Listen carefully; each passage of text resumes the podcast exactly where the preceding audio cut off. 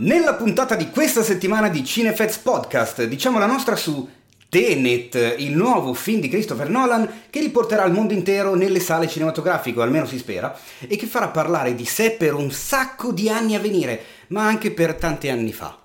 E poi parleremo della Isla Minima, film spagnolo disponibile su Amazon Prime Video che fa un baffo alla prima stagione di True Detective. E poi ancora Mulan e Paul Thomas Anderson e Ridley Scott e Guillermo del Toro e Yorgos Lantimos.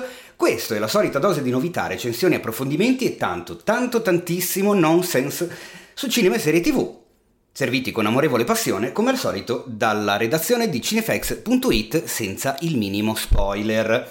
Qui vi parla il direttore editoriale del sito, ovvero Teo Yusufian, in compagnia in studio con un graditissimo ospite. L'uomo dall'occhio tagliente, dalla karma imperturbabile, fotografo, esploratore, viveur, queste cose, questa è la presentazione di Paolo Cellamare, quindi declino ogni responsabilità, colui che mangia, beve e respiro cinema, Pietro Baroni. Ma tu hai citato dalla karma. Eh? Hai, hai letto dalla karma. Dalla karma imperturbabile, esatto. Speriamo che il karma mi Es- sia Esattamente, ci vuole karma e sangue freddo, come Ehi, diceva quello là. D'altronde i topi non avevano nipoti, no? Bravissimo, ma che bravo, questo è un- una frase palindroma. Esatto. Perché noi siamo reduci dalla visione di Tenet di Christopher Nolan. Te- Che, è una parola. che è un nome palindromo, un po' come idratava saliva nelle navi la sera tardi. Ah, quella non la È sapevo. un'altra frase palindroma. Anna? Sì. Anna, esatto, 8. Eh? Ma allora, prima ovviamente di parlare di Tenet abbiamo da parlare di un sacco di cose e quindi iniziamo con il ringraziare Lucky Red perché dal 27 agosto la cara Lucky ci porta finalmente no- nelle nostre sale un film di Yorgos Lantimos che in Italia è ancora inedito nonostante sia ormai di qualche anni fa, ovvero Dogtooth, anche noto come Kinodontas, film che eh, io non sapendo che prima o poi sarebbe andato al cinema me lo sono comprato eh, fisicamente perché ho sentito parlare strabene, tra l'altro candidato all'epoca agli Oscar come miglior film in lingua straniera e mi è piaciuto un casino. Io lo vidi per quello. Ecco, eh, io me lo andrò a vedere al cinema perché voglio vedermelo al Tra cinema. l'altro non lo so se uscirà anche in lingua originale, questo dovrò verificarlo perché io lo vidi anch'io in, eh, in DVD e in lingua originale merita molto. E poi diciamo che allora è difficile spiegarlo in poche parole, perché vabbè, come sempre parlando di Lantimos è un film sul potere, banalmente, è un film sul controllo sociale, sul, sul condizionamento sociale della famiglia, all'interno della famiglia, c'è questo nucleo familiare, in pochissime parole, anche se non dà l'idea del film che è, che fondamentalmente eh, racchiude- rinchiude i figli in questa casa con giardino eh, senza dargli un'idea reale di quello che è il mondo esterno, quindi anche insegnandogli dei termini sbagliati, delle parole errate, eh, cioè, cioè, la, la saliera la chiamano eh, mare, mi sembra, o una sedia la chiamano mm, termometro, cioè È sono tut- tutto, tutto diverso. È molto, è molto bello, io quando lo vidi mi ricordo che pensai proprio a quanto eh, una popolazione intera, non solo semplici individui di una famiglia, possono essere plagiati e manipolati e quanto è facile costruire dei matti, Ah, assolutamente. creare certo. dei matti dove fondamentalmente mh, eh, c'è tutta una stortura, ci sono questi figli, ovviamente senza fare nessun tipo di spoiler, che sono poco più che adolescenti, eh, sono due donne, due ragazze e un ragazzo, che sembrano molto più piccoli della loro età. Questo perché sono stati tenuti in stato regressivo Eh sì, fondamentalmente. Un personaggio esterno sarà quello che poi sconvolgerà. Sarà il famoso trigger che li farà comunque uscire da quella che è, diciamo anche qua, con un neanche troppo velato riferimento, li farà uscire dalla, dalla famosa caverna di Platone, perché comunque anche loro si ritrovano in quella situazione, la loro realtà è la realtà, nonostante non lo sia. Si può dire che è il film che credo sia il suo secondo lungometraggio da regista da solo, perché è il terzo film, il primo film lo fece in coregia, Sì, credo. esatto. E di tutti quello che ho visto, lui è un regista che mi piace molto, forse è quello a cui sono più affezionato. Forse non è il più bello perché è ancora giovanile su certe cose, però mi colpì talmente tanto perché all'inizio è veramente sconvolgente. All'inizio dici, ma cosa sta succedendo? Cioè, e, e, mi ricordo tra l'altro che ha anche un linguaggio eh, visivo molto particolare perché eh, ci sono que- tutte queste inquadrature con le teste tagliate, con, con le arie sbagliate, ma proprio ovviamente volutamente, quindi all'inizio non capisci perché, poi comincia a prendere senso la cosa ed è sempre più straniante. E ti fanno una pena incredibile questi protagonisti. Tra, tra l'altro si può dire perché il titolo è Dog Canino perché ah, certo. fondamentalmente eh, c'è una regola che vige in casa, che è stata data a questi tre figli da parte dei genitori, che si potrà uscire di casa dalle porte, della, da, dalle mura del giardino, perché vivono in una villa stralussuosa con giardino, con piscina. Si potrà uscire solo quando diventerai pronto e quando si è pronti, quando cadrà. Quando cade il canino. canino ovvero loro non lo sanno esatto, mai. Ma non cadrà, esatto che e... è una roba, un'ulteriore cosa agghiacciante. Quindi io direi di far ascoltare ai nostri ascoltatori il trailer di Dogtooth al cinema dal 27 agosto e ci sentiamo subito dopo. Le parole nuove che impareremo oggi sono le seguenti. Mare. Il mare è una poltrona di pelle. Esempio. Siediti sul mare e chiacchiera un po' con me. Mamma, mi passi il telefono, per favore? Papà! Sì? Ci sono due pesci nella piscina. Che tipo? Orate, credo. Ma non ne sono sicura.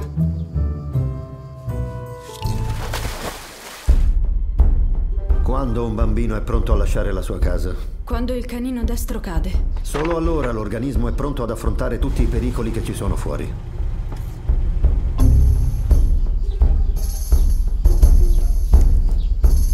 L'animale che ci minaccia è un gatto, è l'animale più pericoloso. Se restate all'interno siete al sicuro, siete protetti. Ha ricominciato a parlare da sola. Smettila. Hai paura quando mamma parla da sola in camera sua? No. Volete sentire cantare vostro nonno? Sì!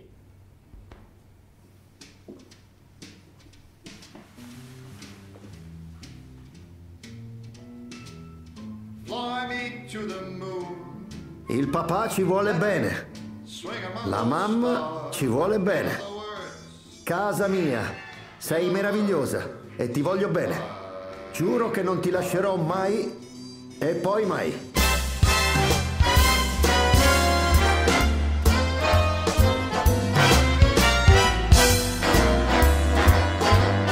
Un aeroplano è caduto in giardino.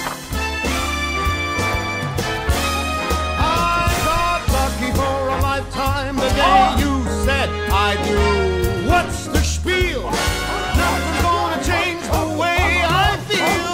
I'm lucky for a lifetime, all because of you. E a questo punto direi di proseguire ringraziando invece Infinity, il servizio streaming perfetto per i cinefili, con un catalogo di migliaia di film e serie tv disponibili sempre su tutti i device.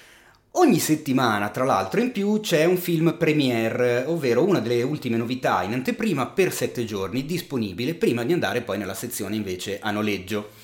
E dal 28 agosto torna in esclusiva su Infinity uno, del, uno dei filmoni della stagione scorsa, ovvero Joker di Todd Phillips. il con... famoso, per attaccarmi in modo comico, divertente alla polemica, il famoso primo... Eh cinecomic che vinse un Oscar, com'è che è?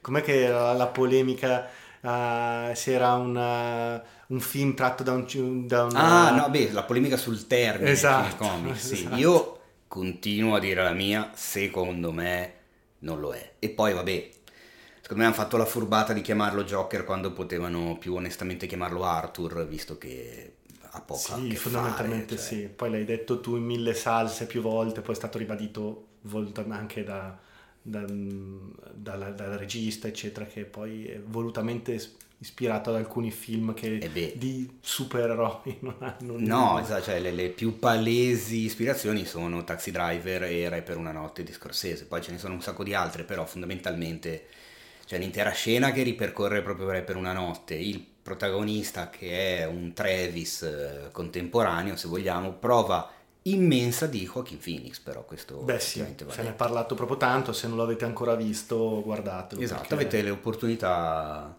adesso, se non l'avete ancora visto, vi, vi- vi iscrivete a Infinity. Tra l'altro, come se vi iscrivete a Infinity con il codice sconto Cinefx, avete due mesi gratis per pochi. cartabellarvi tutto il catalogo. Quindi avete questi sette giorni per guardarvi Joker tutte le volte che volete e poi avete altre sette settimane per guardarvi tutto il resto, tutto a gratis, eh, offerto da Cinefx e da Infinity. Ma chi ve le dà queste cose qua? Assolutamente, ma Eh? Ma chi ve le dà? Quindi approfittate, eh, provate Infinity oggi stesso, anche perché dopo potete disdire quando volete, non ci sono problemi, ma io sono sicuro che poi non... Come si dice? Non disdicerete, non disdirete, non disdigne, Disdice- non dis- disdicerete. Disdegnere, non dis... rimarrete iscritti.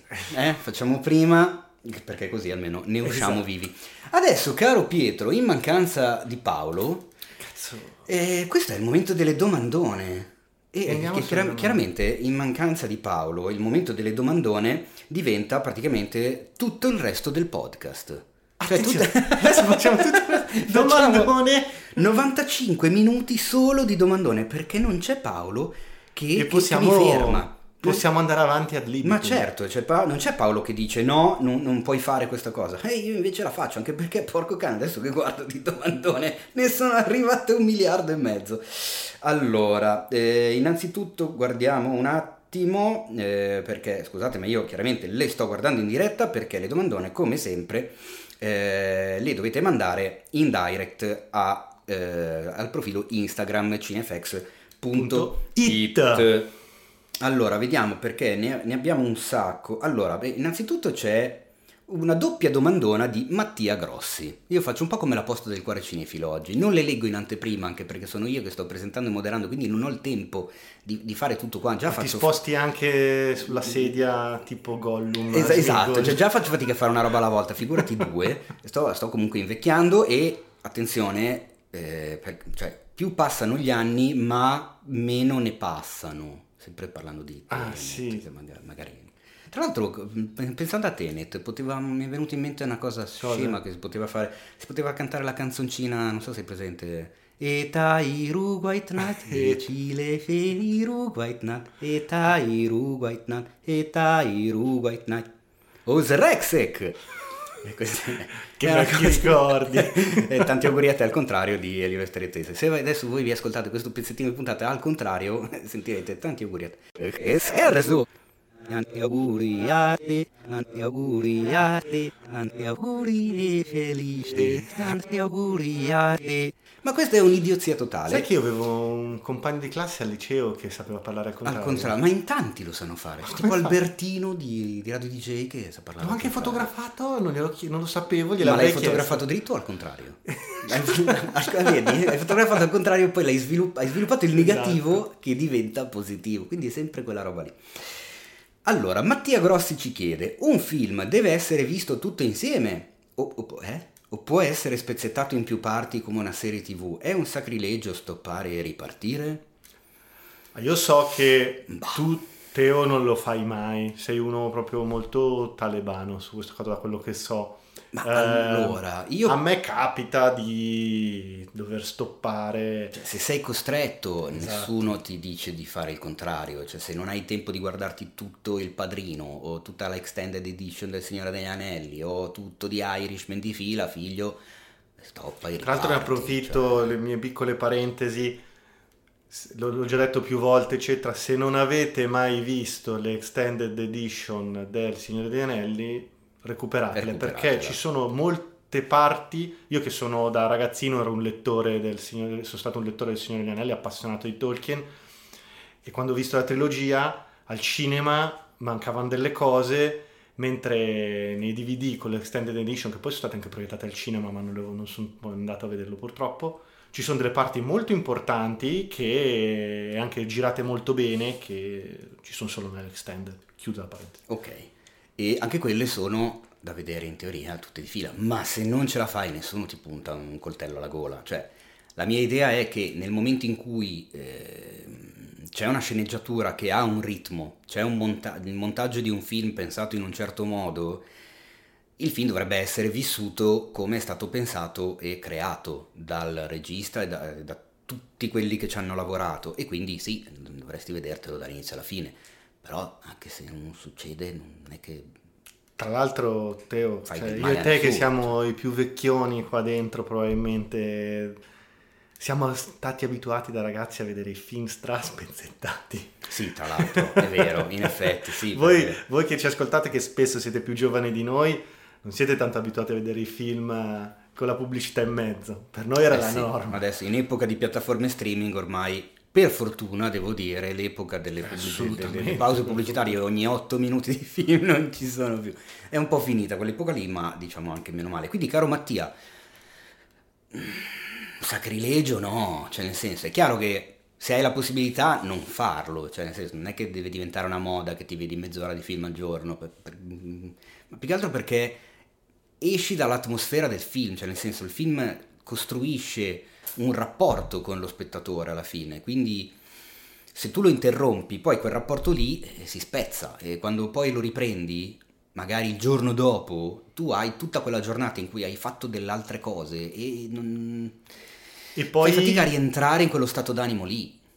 e poi devo dire che ehm, i film, i lungometraggi sono pensati per essere visti di fila.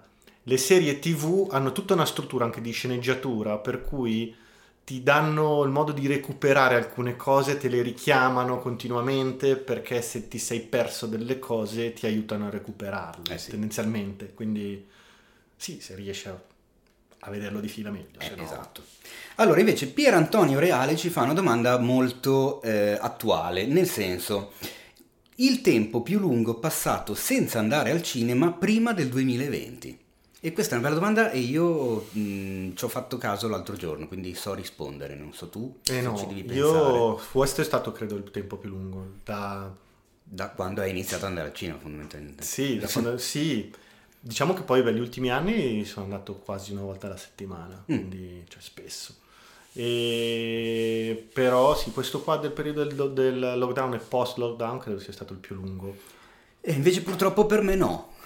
Eh, eh, lo so, perché... Quando lavoravi dall'altra parte del mondo. No, quando lavoravo dall'altra parte del mondo andavo pure al cinema. tu Ah, pensa? sì? Eh sì, è stato purtroppo un eh, periodo passato di ben 11 mesi, eh, quando stavo con una mia ex di Roma, io sono di Milano, e per un motivo o per un altro, quando o io andavo giù o lei veniva su, non siamo mai andati al cinema insieme, tra l'altro che è una cosa Ma lei era strana. un'appassionata di cinema E no? lei faceva la montatrice. Ah, E ok. quindi eh, sì, in teoria sì, però per un motivo o per un altro io sono stato 11 mesi senza andare al cinema.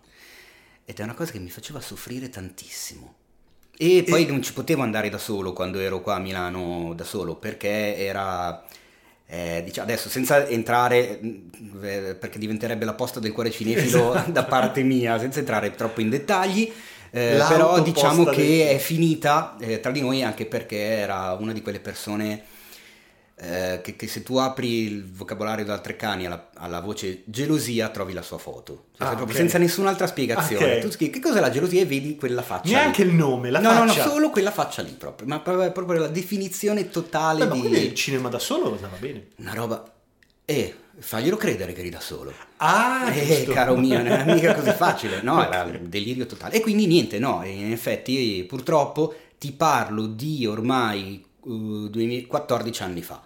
Quindi diciamo che erano da 14 anni che non passavo così tanto tempo senza andare al cinema. Tra l'altro io ero convinto fino a stamattina che l'ultimo film che avessi visto al cinema prima di oggi, eh, perché ricordiamo, siamo andati a vedere Tenet di Christopher sì. Nolan e dopo ne parleremo.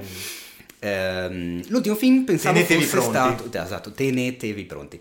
Fosse stato Star Wars la, la scesa di Skywalker senza l'apostrofo.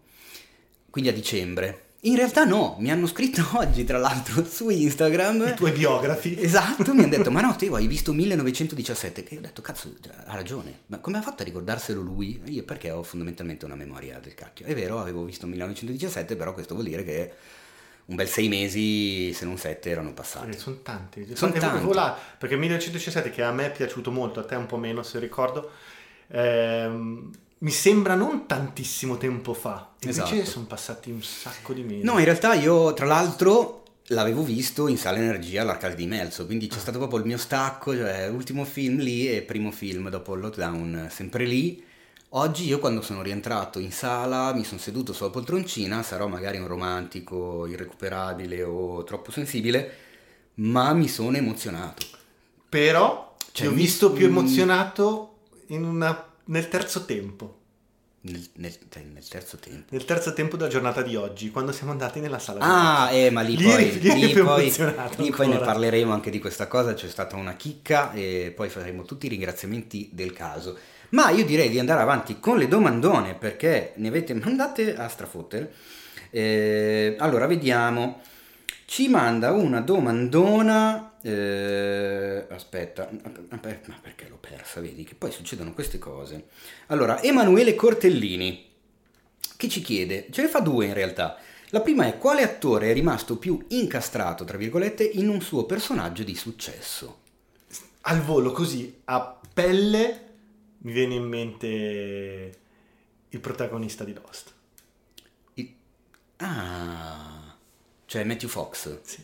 Così, non so, così a, a caldo, eh, poi ne penso... Però aspetta, perché nel senso bisognerebbe intendersi sul, su cosa intende Emanuele per incastrato, perché in realtà Matthew Fox ha fatto molto poco dopo, quindi probabilmente Ah, beh, più che incastrato era lui che non, è riuscito a, A sfondare. fare molto altro. Mm, a me di incastrato mi viene in mente ancora oggi, visto quello che si legge tutti i giorni, nonostante invece abbia fatto un sacco di roba, mi viene in mente il caro Robert Pattinson, che ancora dal grande pubblico mainstream è associato a Twilight. ma... Nonostante abbia fatto una marea di altre robe, ed è già ma dimostrato Vedi, tanto. è proprio... È proprio mm, Però il- quella saga lì l'ha proprio segnato, lui e la Stewart. Però sai che cosa? Io mi accorgo che queste cose qua sono... Ti rendi conto di quanto la nostra vita e il mondo sia basato su- sulla tua esperienza personale e non su una cosa generale. Perché per esempio io non sono... non ho mai visto un film della saga di Twilight, non era una cosa che mi interessava andare a vedere. E Pattinson l'ho scoperto dopo, quindi per me non è per niente incastrato, l'ho scoperto già eh, con per esempio l'ultimo film di Eggers che lui è bravissimo, cioè anche prima, però per esempio lui non lo vedo incastrato, per- dipende veramente dal tipo di pubblico che... Sì, assolutamente. No, secondo me però a livello generale lui è uno di quelli sì. incastrati, come secondo me a livello sempre generale un altro di quelli incastrati è Daniel Radcliffe, ovvero Harry Potter. Che si sta provando, eh. Non- ma lui ci sta provando disperatamente e a me sta simpaticissimo, nel senso che sta facendo, sta inanellando una serie di progetti assurdi, ma anche di serie tv, ho visto i, i diari del medico, i diari di un medico, dove lui fa la parte del medico giovane che da più adulto è interpretato da John Hamm, ambientato in Russia al secolo scorso, lui è eccezionale. Eh, ha fatto Swiss Army Man, Sì, sì, folle folle, mi con ricordo ne eh, avevamo Paul parlato Dano, eh, l'ultimo Guns Akimbo, dove c'è mm, assurdo, mezzo videogioco, action, con lui con le pistole inchiodate alle mani. Sta facendo delle cose assurde, faceva, ha fatto un sacco di teatro, lui sta cercando di scrollarselo di dosso e a parere mio se l'è scrollato. Deve solo anche aspettare Per il mondo la- è ancora lì, Sai che perché cosa? non è ancora entrato in un, un grosso progetto mainstream che al grande pubblico possa eh, togliergli quell'aura da, da- da maghetto con la cicatrice sulla fronte. Guarda anche lo stesso in piccolo, in piccolo Elijah Wood, la stessa cosa. Ah, certo. Sai che cosa? Ci sono anche delle facce particolari. Eh, Elijah Wood o Radcliffe, cioè hanno la faccia ancora da bambini. Non sono uomini. Eh, mi viene in mente un'altra, mm, un altro attore che ha avuto questa sfortuna, secondo me, che è Mi- eh, Michael J. Fox, che aveva quella faccia sempre da ragazzino e non ha mai potuto rendersi visibile come adulto eh, per il grande pubblico. no? Michael J. Fox ha sempre quella faccia e un po' la sfortuna di persone che secondo me, infatti secondo me devono solo aspettare che crescano Che arrivi, la- che arrivi Che- l'occasione giusta. e dici. che diventano anche fisicamente più uomini e meno ragazzini, Mm. secondo me. Può, può essere anche una Può cosa essere, legata sì. a questa cosa qua di rest- E spesso capita questa cosa di restare incastrati nei ruoli agli attori prodigio bambini. Ah sì, certo, La assolutamente. storia del cinema è sempre... Beh, guarda anche banalmente, però lì è perché ha preso un'altra strada, poi anche Michael J. Fox che poverino ha la malattia che ha. Però anche banalmente Macaulay Culkin, Eh dopo. Mamma ho perso l'aereo, non è che abbia fatto tutto sto carrierone, però ha avuto un sacco di altri Altri problemi esterni problemi. al cinema, quindi magari non conta così tanto. Eh, poi l'altra domandona era da quale personaggio vorreste farvi cucinare una cena? Io non, non so perché Emanuele ci chiede... Personaggio? Da quale attore o personaggio vorreste farvi cucinare una cena? Beh, le, le, The Kai in Sarcophage di Babette non sarebbe male. Ah beh, non sarebbe male, esatto. o se no anche la binoche di cioccolato. Esatto. Solo una cena a base di cioccolato, Cioccolato. affan- guarda, sarebbe, sarebbe male. Sì, sì, sì, sì. Oppure personaggi O particolari. da- dall'intero cast della grande abbuffata. Beh, Cioè, se dovessi decidere di finire in qualche modo, Sì, mi piacerebbe finire in quel modo lì. Perché no? Non sarebbe sì, male. no, non sarebbe male, non sarebbe male. Sto pensando a qualche... o attore. Ci sono attori che sono famosi per essere, io non lo so, che hanno la passione per la cucina? Beh, uno che più che un attore è un, eh, come si dice, è uno sportivo, sta adesso diventando un attore molto famoso ehm, per la cucina, è John Cena. No, vabbè, questa magari la taglio.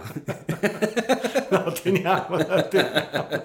Io che ti ascoltavo. esatto, tu con con tanto interesse Esatto. dici, chissà che cazzo, chissà chi dirà. Ma in realtà stavo pensando a Battista eh, quando hai detto questa cosa qua, perché Ah, sì? pensavo, sai, i wrestler hanno la dieta Eh, beh, particolare, proteica, esatto. Assolutamente. Ci sono altri domandoni? Allora, sì, ce ne sono altre. Dunque, da Maria Pina eh, Criscuolo, o Criscuolo, o Criscuolo, boh. Maria, Maria Pina Cris, eh, così Eh, siamo a posto. Eh, che tra l'altro è una delle più attive eh, nei commenti sui social. Cioè, e quindi- sentiamolo il tuo mandone. e quindi la saluto e la ringrazio. Da mio fratello, tra l'altro, neofita del podcast. Se poteste, quale finale di serie tv o film avreste voluto cambiare? Ho la sensazione che sia stata già fatta, ma non sono sicura. In realtà sì, è stata già fatta, ma abbiamo già detto che non possiamo parlare di un finale della serie tv di un film, perché praticamente se dicessimo come vorrei cambiare un finale, praticamente sto dicendo come non è un finale e quindi sto spoilerando il finale vero. O forse dire il titolo e basta. sì, sì, sì. Però in realtà no, io non ho film in cui vorrei cambiare il finale. Non- cioè, non- Anche perché non mi sono mai messo a pensare durante i film vorrei cambiare una cosa o un'altra. Diciamo che a me piacciono i... mh, Posso dire che mi piacciono i finali, a parte i finali aperti che però non siano veri cliffhanger, quindi che rimandino ad altre... Ad altri, all'episodio successivo o a una serie nuova o a un altro film. I finali aperti come quelli che usa spesso, senza farne tutto tipo di spoiler ovviamente, l'Antimos le- li usa spesso dei finali particolari. Per esempio il finale, Sì, guarda, sto il pensando- il finale di mi- Kinodontas secondo me è geniale. Ah, assolutamente. Ah, beh, direi. Ecco, diciamo che il finale che mi viene in mente è tutta la stagione finale di Game of Thrones. Quello sì, sinceramente mi piacerebbe Cambiare. Sì, ma già dal due o tre puntate ultime della stagione precedente eh, è stata proprio una delusione enorme per me, una cosa veramente tremenda, quindi vabbè, peccato, è andata così. Allora, invece, Chiara Peroni, eh, un'altra donnuncola, come le chiamerebbe Paolo, che ci chiede: avete un comfort film che vi piace riguardare quando siete di cattivo umore o arrabbiati con il mondo? Mia sorella li chiama i film coperta. Ah, Quelli che vedi? quando sei lì ti metti con la copertina E te lo metti e te sei lo metti sicuro lì, che- ti metti tipo molto invernale, no? Una coccolina. Io sono spesso sono i film di Totò. Ah, ma dai. Sì, che sono molto leggeri, li conosco quasi a memoria, lo adoro. È un tipo di cinema di cui qua non parliamo mai, però guardate i film di Totò perché alcuni ce ne sono almeno una decina che sono di una genialità. Vedete tutta la comicità degli attori italiani comici oggi prendono a mani basse da Totò. E ce ne sono, ce ne sono tanti, eh, da eh, La banda degli onesti a ehm, Totò Fabrizio i giovani d'oggi, ehm, oppure Sua Eccellenza si ferma a mangiare. Ecco, sono tre film che se non avete mai visto di Totò vi consiglio di vedere. Sua eccellenza si ferma a mangiare? Non ce l'ho presente. È geniale, con Tognazzi. Fa spaccare da ridere. Ah sì? C'è Ma di chi è? Tognazzi, c'è Vianello. Cosa? Sì, Ma sì. di chi è? Non sai. Non mi No. ricordo. Non mi ricordo il regista, ti dico la verità. Ma Però no, sì sì sì sì. Ah, allora Molto molto bello.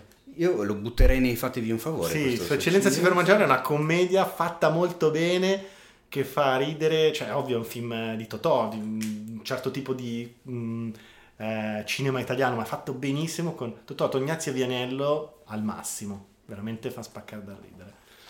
E sono quindi i tuoi comfort film, Sì, comfort sì. movie. Oppure alcuni altri comfort movie sono ovviamente film come... Tendenzialmente i comfort movie sono i film che conosci a memoria. Beh Una- sì, certo. Che quindi metti lì e non ti annoio mai. Comunque, per esempio, ehm, per qualche dollaro in più, che della trilogia del dollaro è il mio preferito. Ah, Eh, attenzione, davvero? Sì, perché c'è Lee Van Cleef lì che è uguale a mio nonno. Ma no, vabbè, Sì, questa sì. cosa è fantastica, Sì, in che senso? È uguale, cioè mio nonno aveva quei baffoni, mio nonno paterno aveva quei baffoni, mio nonno paterno aveva quei baffoni da Lee Van Cleef. Era talmente folle che una volta eh, eravamo, mi ha detto, mi ha raccontato mio padre, che erano in un paesino ehm, della mm, provincia di, di Lodi, nella bassa eh, della- del, del Po, e eh, ha detto a mio padre, alla sorella di mio padre, quindi alla figlia, a mia zia, eccetera, oggi ho voglia di fare l'emiro. Si è vestito da, da emiro, sono andati in quel paese e lui faceva le- mia, mia zia, che era 25enne, che parla un inglese quasi madrelingua perché ha vissuto negli Stati Uniti così, faceva da- la, la interprete e perché raccontava che l'emiro aveva voglia di investire in questo paese, comprare tipo il bar così, è venuto a prenderlo il sindaco, eccetera, e ha girato No, tutto- vabbè, ma che meraviglia. Sì. E ha fatto, cioè, queste cose quasi veramente felliniane, Ma no? infatti, esatto. Sì, sì, sì, sì. E quindi no, quello sì, è uno dei miei pre- è il mio preferito della trilogia, non so, sono molto affezionato a, a- a quel tipo, a, a quella trama, poi vabbè anche il terzo mi piace. E poi anche Ritorno al futuro, un bel film, Beh, sì. comfort zone. Assolutamente. I tuoi? Eh, stavo pensando, io in realtà non è che ne abbia, cioè nel senso, o magari li ho, ma non, ci ho mai fatto, non ho mai fatto caso al fatto che lo fossero. Cioè ci sono, ci sono quei film che, che- che so a memoria, che, che ho visto milioni di volte, che magari anche lì, magari accendi la televisione, fai un attimino di zapping, scopri che lo stanno dando, ti fermi e lo guardi lo stesso da lì fino alla fine. Eh, che poi bene o male alla fine sono, sono sempre i soliti di cui ho già parlato nelle puntate scorse e sono quelli che mi sto tatuando addosso qui perché alla fine quelli sono quelli che mi Ecco. sto di Per mi sto esempio- facendo i tatuaggi sono i film a cui sono più legato da tanti punti di vista perché sono quelli che amo di più quelli che preferisco quelli che ho visto più volte quelli che non mi stancano mai e insomma parliamo di un 15-20 film Pulp Fiction è un bel comfort zone. Sì, per- Pulp Fiction, Apocalypse Now 2001, Se nello spazio c'era una volta in America, eh, Mulholland Drive, Top Secret, eh, Quarto Potere, eh, insomma, non, non sono proprio pochissimi. Alice nel Paese delle Meraviglie, quello Disney, negli Eh anni beh. 50, eh, Hollywood Party, Il Grande Lebowski, eh, cioè sono, sono, sono tanti. Sì, sì, sì, sì. No, stavo pensando a Alice nel Paese delle Meraviglie, ho sempre pensato che un film del genere... Blues Brothers, Blues Brothers è un bel... mamma mia. Ma proprio il cuore, Sì. il cuore grondante amore per quel film lì, sempre. Ma direi di rispondere all'ultima domandona, dai, così facciamo Sì. contento Paolo e rispondiamo anche perché è abbastanza semplice come risposta. Nicola Busetto ci chiede, guardando un film oggi, mm, ho visto, mi sa che le due M erano in più, però non, non era male, guardando un film oggi mm, ho visto vicino al nome del produttore la sigla PGA. Cosa rappresenta tale sigla vicino al nome di un produttore? Significa che tale produttore è iscritto, come è obbligatorio fare negli Stati Uniti, alla Producer Guild of America, quindi PGA.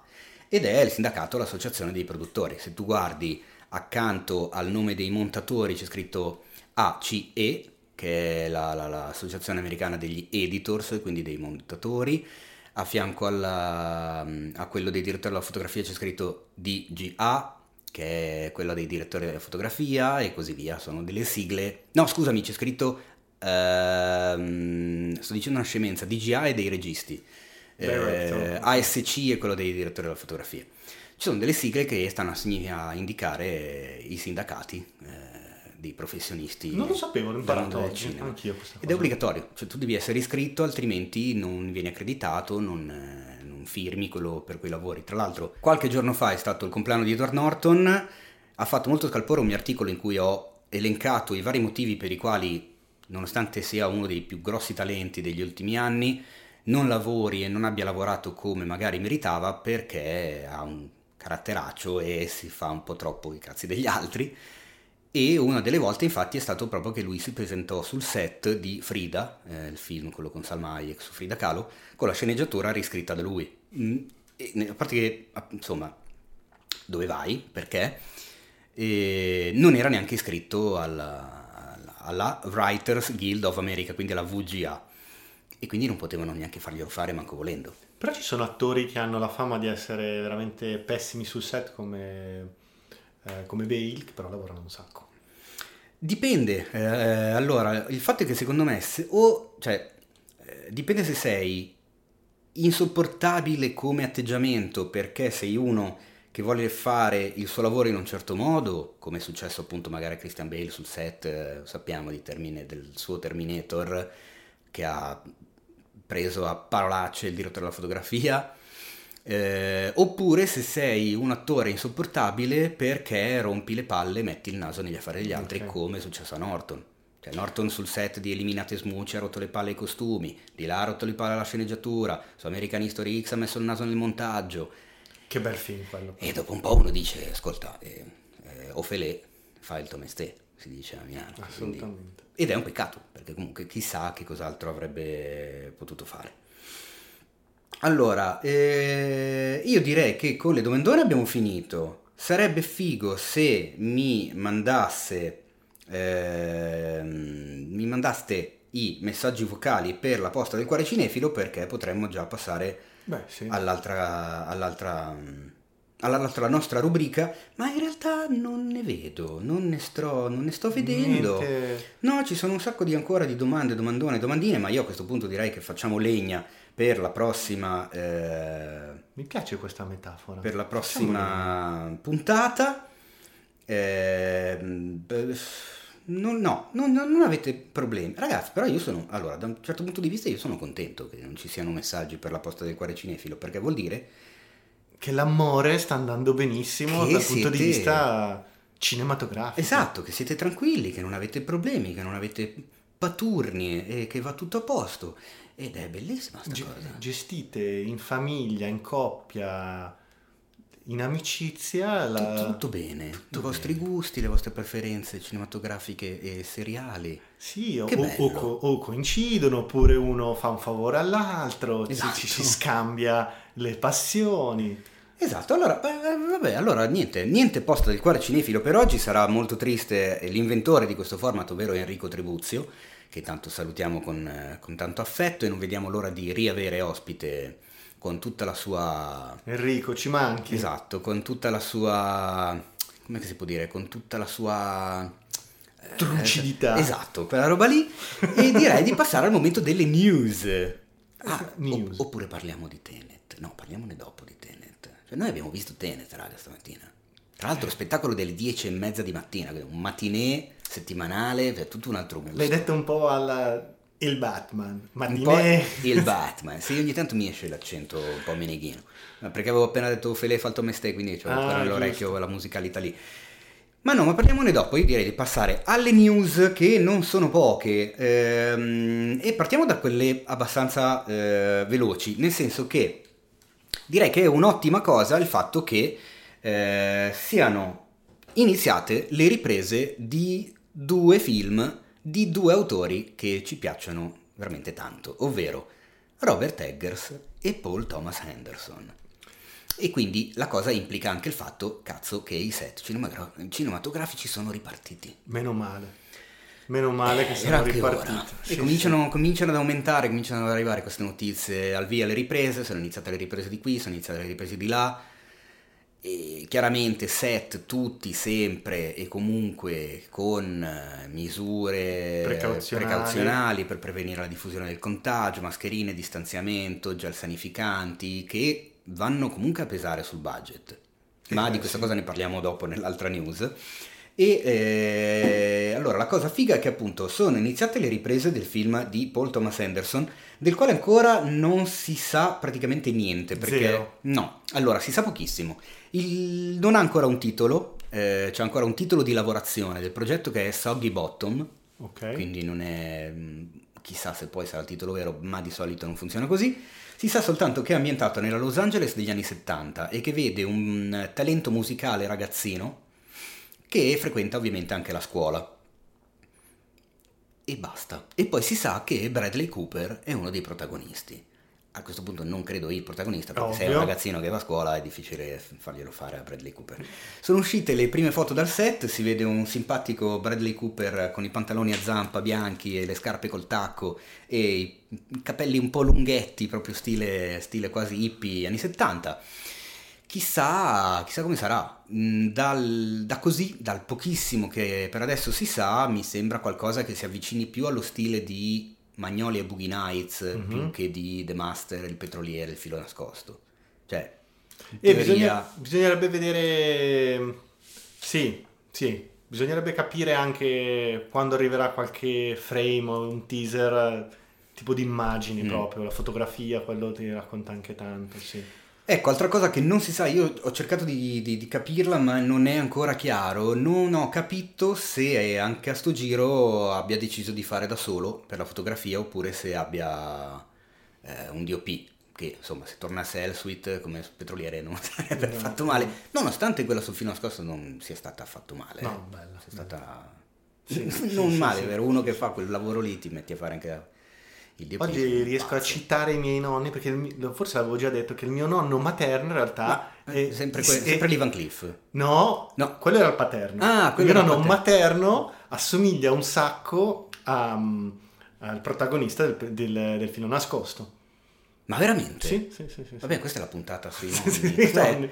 il paradosso del nonno. Esatto. Come, come in- Ti ritorna tutto Però lì. di Tenet ne parliamo dopo. E eh, parliamo due minuti anche del nuovo film del ragazzo prodigio, almeno per quanto mi riguarda, eh, del thriller horror, ovvero Robert Eggers, che dopo The Witch e dopo The Lighthouse arriva con The Northman. Ormai si è capito che a lui piacciono i titoli con articolo e sostantivo. Il. Esatto.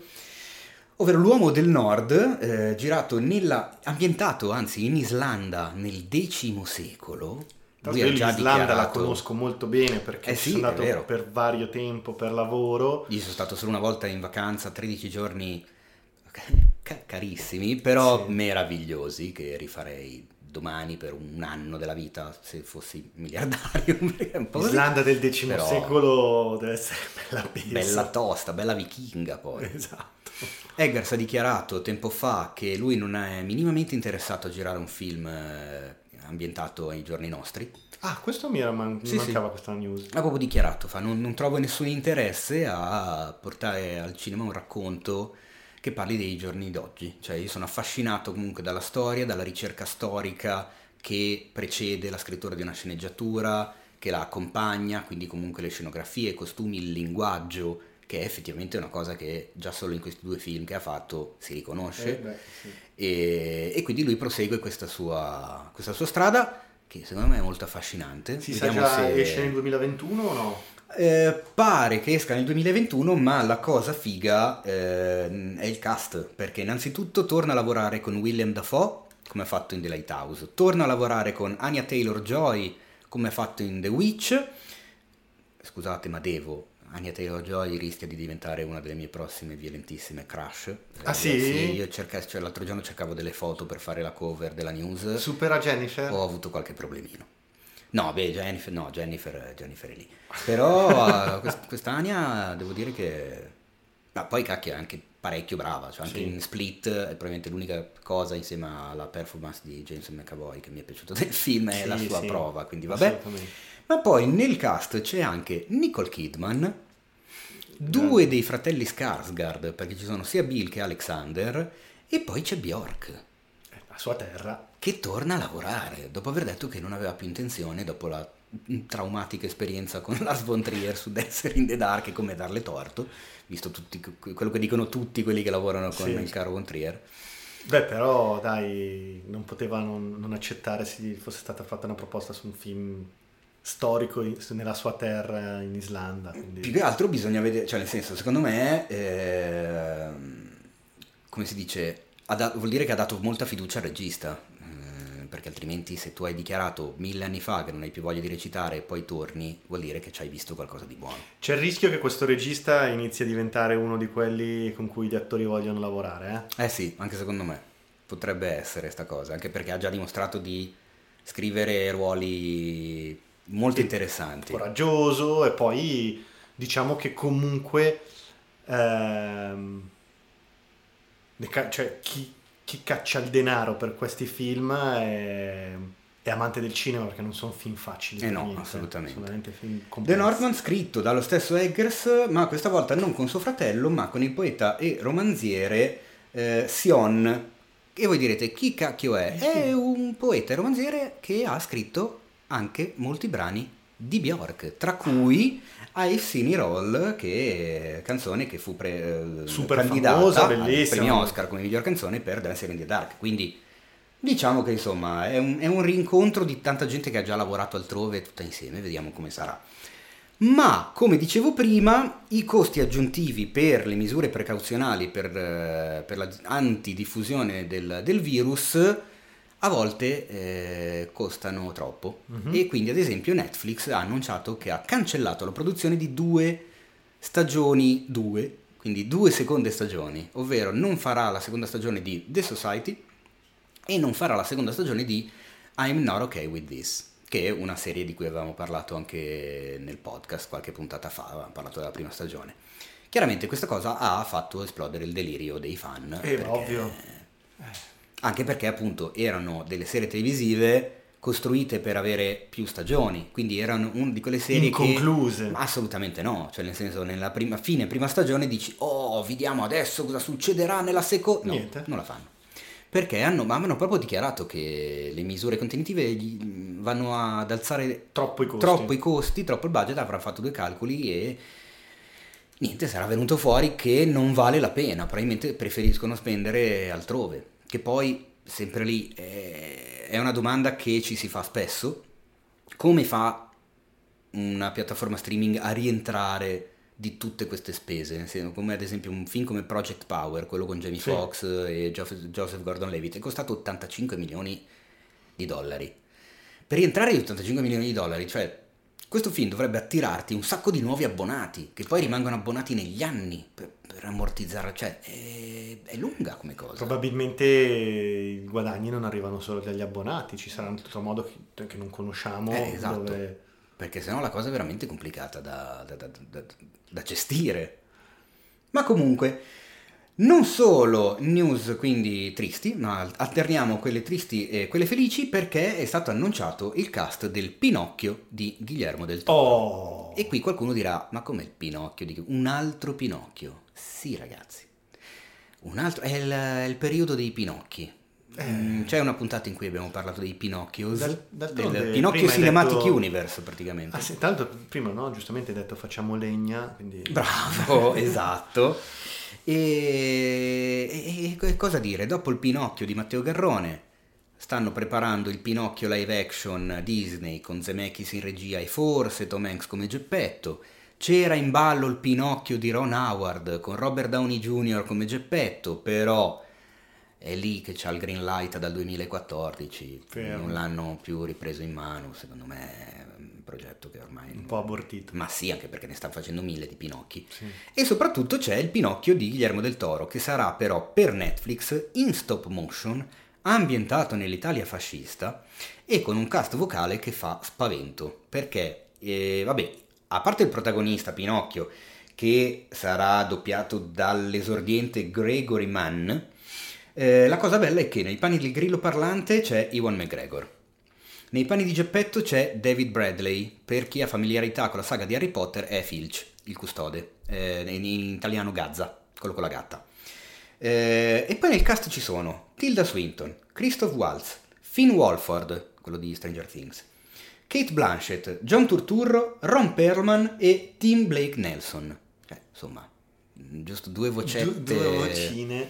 Questo in lingua originale, Esatto, chiaramente. In italiano invece il cast sarà Luciana Litizzetto, il trio Medusa, eh, Ezio Greggio, eh, Michelle Hunziker, il Gabibbo Eh. e, e, e, e Pierfrancesco Favino. Così, Così. lo butti dentro perché fa sempre fuoco. Insomma. E non lo so, non si sa. Io spero che il cast vocale italiano sia all'altezza. Banalmente basterebbe chiamare i doppiatori abituali di, di attori. attori e attrici, Sì, che sì, almeno sì. già comunque... Hanno familiarità con... Eh certo, assolutamente. eh, insomma, No, spero. eh, comunque sai, noi abbiamo una storia e una scuola di doppiaggio di alta qualità. Eh, speriamo che in questo caso funzionino sempre. E lo spero anch'io, ma attenzione perché ci sono altre notizie, visto Vai, che, visto vai, che è- spara la è- raffica di notizie. È tutto un po' ripartito, chiaramente eh, saltano fuori un sacco di notizie nello stesso eh, periodo. E è stato annunciato il film sull'omicidio Gucci, che insomma, roba che ci tocca da Esatto, vicino. Assolutamente. Ci tocca da vicino perché comunque Gucci stilista italiano, ma eh, storia internazionale. Storia internazionale che, attenzione, perché eh, avrà la manona di Ridley Scott, che non è male da vari punti di vista, ma non è be- bene da altri punti. Bisogna vedere se lo Esatto, azzecca, esatto. perché Ridley Scott, a parer mio, è uno che quando ci prende, ci prende strabene, Quando quando, non ci- ci prende fa dei disastri, che non- le sfumature non ce le ha. Questo è il mio parere personalissimo, eh. Però ecco, allora, eh, la storia è quella del- appunto dell'imprenditore italiano che dopo essere stato presidente della casa di moda Gucci fu ucciso a Milano il 27 marzo del 1995. Mandante dell'omicidio, l'ex moglie Patrizia Reggiani. La cosa divertente è, ehm, è il cast, perché a fare la Reggiani ci sarà Lady Gaga, Che ha già dimostrato di avere che ha già dimostrato sua- di non essere affatto male. Insomma, Esatto. primo film importante da protagonista, si è beccata la nomination, Go- Globes, eh, Sì. yeah.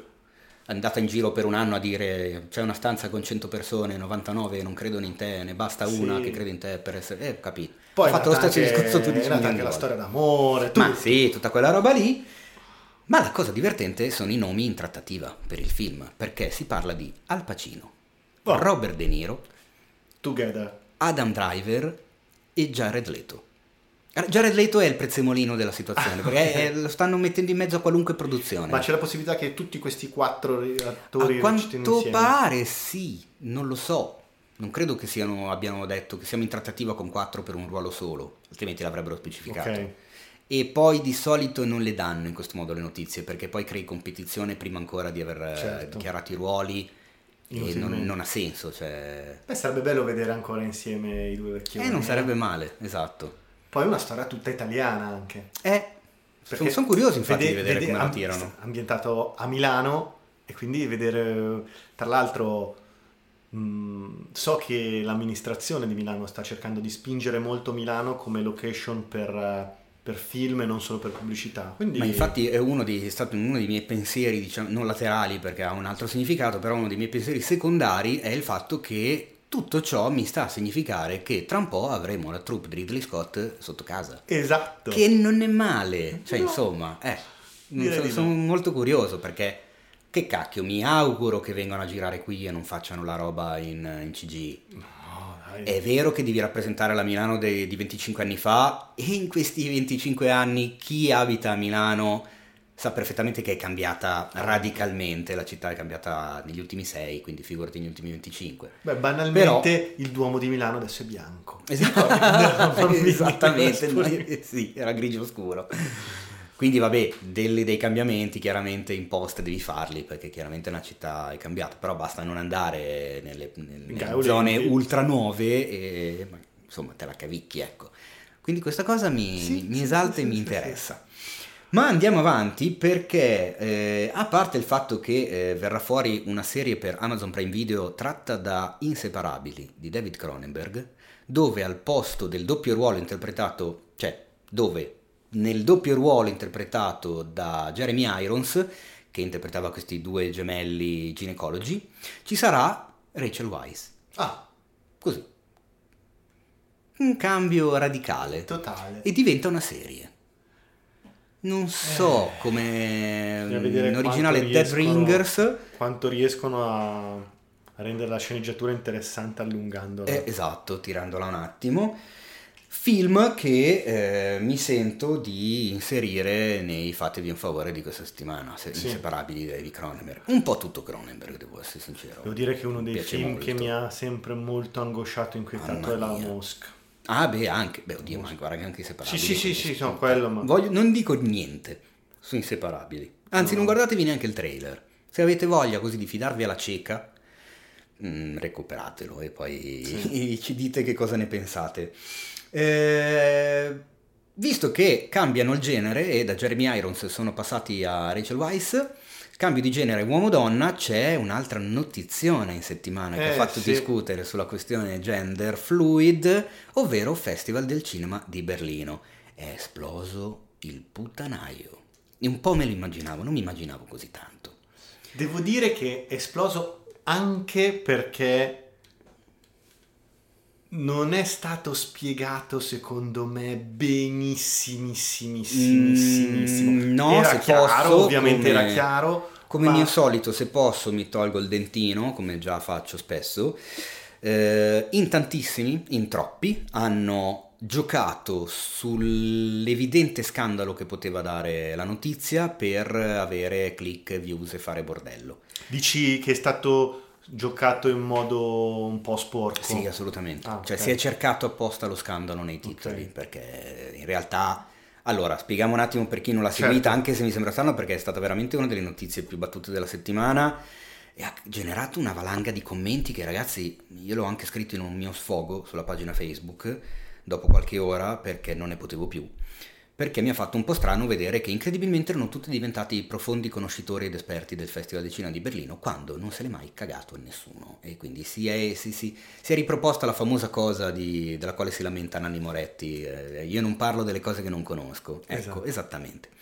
Cosa è successo? La Berlinale, ovvero il Festival di Berlino, ha annunciato che dal 2022 al posto dell'Orso d'Argento per il migliore attore e l'Orso d'Argento per la migliore attrice, queste categorie non ci saranno più e ci saranno al loro posto l'Orso d'Argento per come migliore protagonista e l'Orso d'Argento come migliore non protagonista, al di là del genere del sesso dell'attore e dell'attrice. Quindi potrebbero vincere due uomini, due donne, un uomo e una donna, una donna e un uomo. Chi se ne frega? Cioè non sarà più la divisione attore-attrice, ma la divisione sarà protagonista e non protagonista. Questa cosa ha fatto esplodere l'indignazione di chiunque.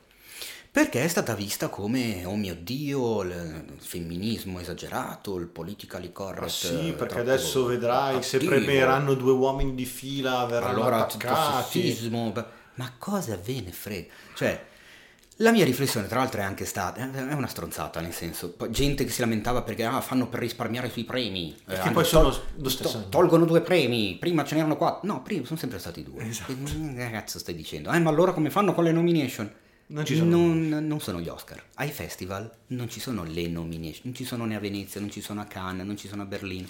Occhio, occhio, occhio. Hai detto Venezia come festival? Mm, Ho detto ai festival.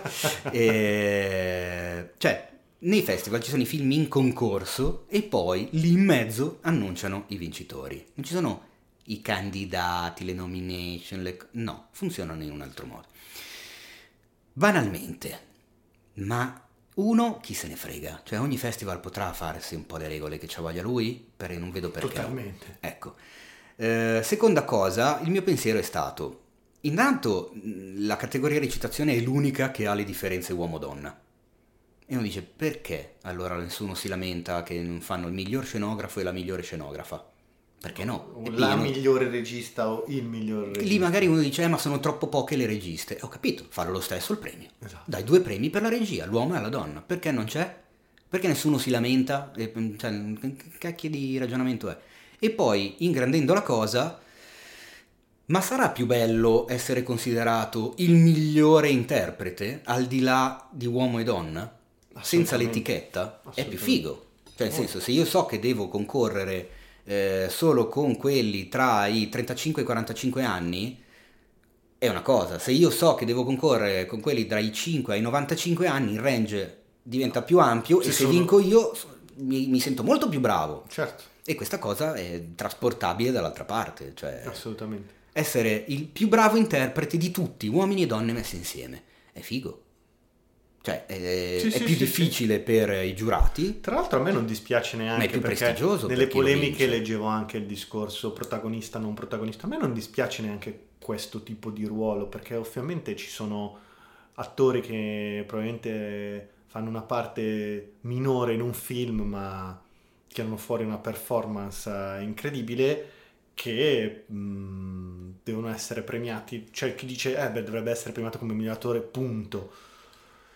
Però c'è gran differenza tra una performance che devi tenere per tutta la durata di un film e per una parte... Invece quella che nonostante sia piccola, comunque spacca i culi. Cioè, sono proprio diverse... hai diverse possibilità, Certo, secondo sì, me. sì, sì. Quindi a me piace, devo dire la verità. Sì, sì, ma anch'io sono d'accordo. Poi, se lo faranno anche altri, se lo faranno magari anche agli Oscar, non lo sappiamo, ne parleremo nel momento in cui lo faranno. A mio avviso è una strada che magari anche gli altri premi potrebbero prendere. Chiaramente gli Oscar che in questo momento hanno quattro premi per la recitazione, perché hanno protagonista e non protagonista, uomo e donna, potrebbero banalmente per mantenere i quattro premi decidere di fare protagonista e non protagonista dividendo in due categorie il genere di film, come fanno i Globes. Quindi da una parte musical o commedia e dall'altra parte dramma. Tra l'altro, E i premi rimarrebbero qua. Devo dire che sai bene, e ne abbiamo parlato anche qui podcast più volte, della mia attenzione al tema del eh, sessismo, le- le- la- la- difendere il generi, diciamo così, deboli. E questa notizia mi ha fatto ragionare su una cosa che stupidamente ammetto, su cui non avevo mai ragionato prima. Ci sono, sappiamo bene che ormai al giorno d'oggi abbiamo superato l'idea di genere mas- uomo o donna, ci sono tante cose in mezzo fluide. E mi sono chiesto, agli Oscar come fanno? È una domanda che in tanti si sono posti adesso con questa cosa. Que- mi ha fatto venire I in mente questa cosa qua. non binary, che effettivamente eh, uno dice sì ma sono pochi, Eh, ma e ci sono. cazzi, ma ci sono. Se un transgender ti tira fuori una E magari saranno sempre di più in performance futuro perché comunque c'è anche meno paura nel Esatto, dichiararsi, ci saranno pazzesca. più ruoli agli Oscar come fanno? e in questo momento non fanno. Esatto, quindi cioè, è stato molto interessante. Stupidamente non ci avevo mai ragionato prima. È vero, questa E- cosa apre, apre ad ad- ad- a tante discussioni. Quindi questo secondo me invece bravi alla Berlinale che hanno in realtà aperto una discussione che andava aperta. Importante secondo me, sì. Con- attuale, importante e poi vabbè, lo sappiamo che da un certo punto di vista comunque la cultura tedesca e eh, diciamo il mondo della cultura dell'arte berlinese da più punti di vista eh, su questi temi è sempre Mm. stata un tot avanti rispetto Eh sì. al resto del mondo. Quindi Assolutamente. ecco, non mi stupisce che sia nata lì È vero, è cosa. vero, assolutamente. Sai dove anche, perché non c'è un festival molto importante, ma dove poteva nascere questa cosa in, in Spagna. Anche, è vero, sì. Che loro pazzeschi, sono passati dal franchismo, anzi poi ne Eh, poi parlare, infatti ti ne pot- lancio sulla parlare, roba, esatto. dal franchismo a, al Modovar in, in uno schioccare di dita Che quasi. bigas luna. Esatto. Assolutamente. E ultima notizia, eh, una notizia che mi ha sinceramente stupito parecchio. Ovvero Disney ha annunciato che il famosissimo e famigerato e chiacchieratissimo Mulan sarà disponibile in streaming anche in Italia a partire dal 4 settembre mediante un accesso VIP che eh, altro non è che un costo aggiuntivo di 21,99 euro, che uno dice "Eh, che prezzo incredibile. Fa con la famiglia al cinema, È esattamente, stesso discorso negli doppio. Stati Uniti è stato proposto a 29 dollari e 90 mi sembra, o 99 anche lì, dove il prezzo di un biglietto medio era 9 dollari e mezzo, il prezzo del biglietto medio italiano è 7 euro e anche qui hanno fatto il per 3 più qualcosina. È vero che pagandolo in streaming non è come pagare il prezzo del biglietto perché nel biglietto c'è il distributore, c'è il produttore, c'è l'esercente, quindi a, a chi produce e distribuisce arriva un altro tipo di fetta, mentre se invece io te lo compro in streaming quella fetta è tutta tua, tutta intera. certo. Però non è neanche così folle da pensare a un costo del genere, perché comunque Disney Plus si rivolge a un pubblico formato dalle famiglie e bene o male, se una famiglia anche solo di tre persone ci metti banalmente i costi per il trasporto, che siano mezzi pubblici o la macchina, i costi per qualcosina da mangiare e da bere, e se vai al cinema con almeno un bambino, qualcosa da mangiare e da bere glielo compri, e ne spendi di più. Cioè, comunque ne spendi di più. Ovvio, non hai l'esperienza cinema, l'esperienza sala, soprattutto un film, un cacchio di blockbuster da quasi 300 milioni, con delle scene di battaglia, di massa, della roba che uno dice come fai a godertelo in casa. Però ripeto quello che ho detto quando era uscita la notizia per gli Stati Uniti. Disney credo abbia degli analisti e degli economisti che non sono proprio i primi che passano per strada, avranno fatto i loro calcoli. Chiunque ritenga che pagare 22 euro per avere Mulan in casa, tra l'altro ha specificato Disney che una volta che lo compri rimane tuo per sempre, quindi non è a tempo. A noleggio. A noleggio, esatto. Se uno ritiene troppo alto il prezzo, non lo compra. Basta, cioè non finisce lì. C'è la famosa domanda che ci siamo posti già quando era arrivata la notizia negli Stati Uniti e in altri posti. Se vincono di tanto questa scommessa, È c'è da aver paura. C'è da aver paura assolutamente. Io infatti non me ne vogliano i dipendenti di Disney più, ma un po' mi auguro che non gli vada bene, perché più che altro non me l'aspettavo. Io continuo a dire non me l'aspettavo su un prodotto del genere, me lo sarei più aspettato da Onward, quello della Pixar, che invece è andato in sala da noi. Non mi aspettavo una roba del genere su questo film, soprattutto dal 4 settembre, e dopo aver dichiarato che nei paesi in cui, perché è notizia del 4-5 agosto quella di Mulan in streaming negli Stati Uniti, con la dichiarazione con, annessa di eh, nei paesi in cui i cinema sono aperti il film arriverà al cinema. E, mh, poi mi aprono i cinema in Italia e tu mi dici che arriva in streaming anche in Italia. Non capisco questa politica. Tra l'altro vi diamo questa chicca solo noi del podcast di Cinefx, fresca fresca. Oggi abbiamo saputo dalla viva voce di un esercente che loro a una settimana, fondamentalmente dal 4 settembre, ovvero dall'uscita di Mulan in streaming, nessuno sa che intenzioni abbia Disney per quanto riguarda la distribuzione in sala. Cioè loro si sono trovati costretti a togliere la cartellonistica riguardante Mulan in sala perché sono nel dubbio, nel dubbio hanno detto togliamo la pubblicità, ma nessuno a loro ha ancora detto No, arriverà, arriverà il, non arriverà mai, non gli hanno detto niente. Cioè non c'è stata la minima comunicazione da parte della Disney Company alle sale cinematografiche per quanto riguarda questo cacchio di Mulan. Quindi ad oggi dire- non si sa se uscirà in streaming ma anche in sala o solo in streaming o in streaming e poi tipo dopo che cacchio ne so, dopo due settimane lo mettono in sala, non si sa sai niente. che cosa, Teo? Non so, adesso è- non ho ragionato su questa notizia più di tanto, cioè questo qua, perché l'abbiamo saputo oggi, eh, del fatto che non sanno. Credo che tutto il mondo sia molto confuso su quello che sarà il domani, non sanno se si chiuderà ancora, come andrà il contagio, quindi Sì, quello può non hanno, non hanno risposte perché vista. non ne hanno proprio. Cioè, Probabilmente eh, la notizia hanno agito diciamo in questo modo perché gli ultimi giorni di settimana scorsa in Italia sono risaliti i contagi oggi è risalito tanto e anche. quindi hanno detto boh giochiamo in anticipo prima che magari venga fuori che in molte regioni ancora richiudono i cinema noi a sto punto vaffanculo lo buttiamo in streaming poi- anche perché se esce in streaming negli Stati Uniti eh, un Eh, attimo la pirateria eh. Certo. E quindi poi o lo butti al cinema o te lo bruci negli altri paesi Certo. e quindi avranno deciso in questo modo nell'incertezza di che cosa E tra succederà. l'altro adesso, dopo, quando parleremo di Tenet, ehm, Ah, è vero, abbiamo visto Tenet noi stamattina, me l'ero Eh, già sì. quasi dimenticato. è, è un po' la prova del fuoco, eh, anche questo film qua, perché ci sono molti altri film che stanno aspettando di capire cosa succede. La Beh, gente sono- andrà al cinema a vederlo? E sono due mesi circa che tutte le grosse uscite cinematografiche si muovevano e si spostavano in base a che cosa faceva Tenet. E comunque, ragazzi, è stato un balletto I meraviglioso. cinema sono aperti. Esatto. Sono aperti, è una cosa che pochi sanno perché oggi ho fatto una story su Instagram dove ho messo che stavo per andare a vedere Tenet all'Arcadia molti amici mi hanno risposto "Ah, ma sono aperti? Come funziona? Eh, col Covid?"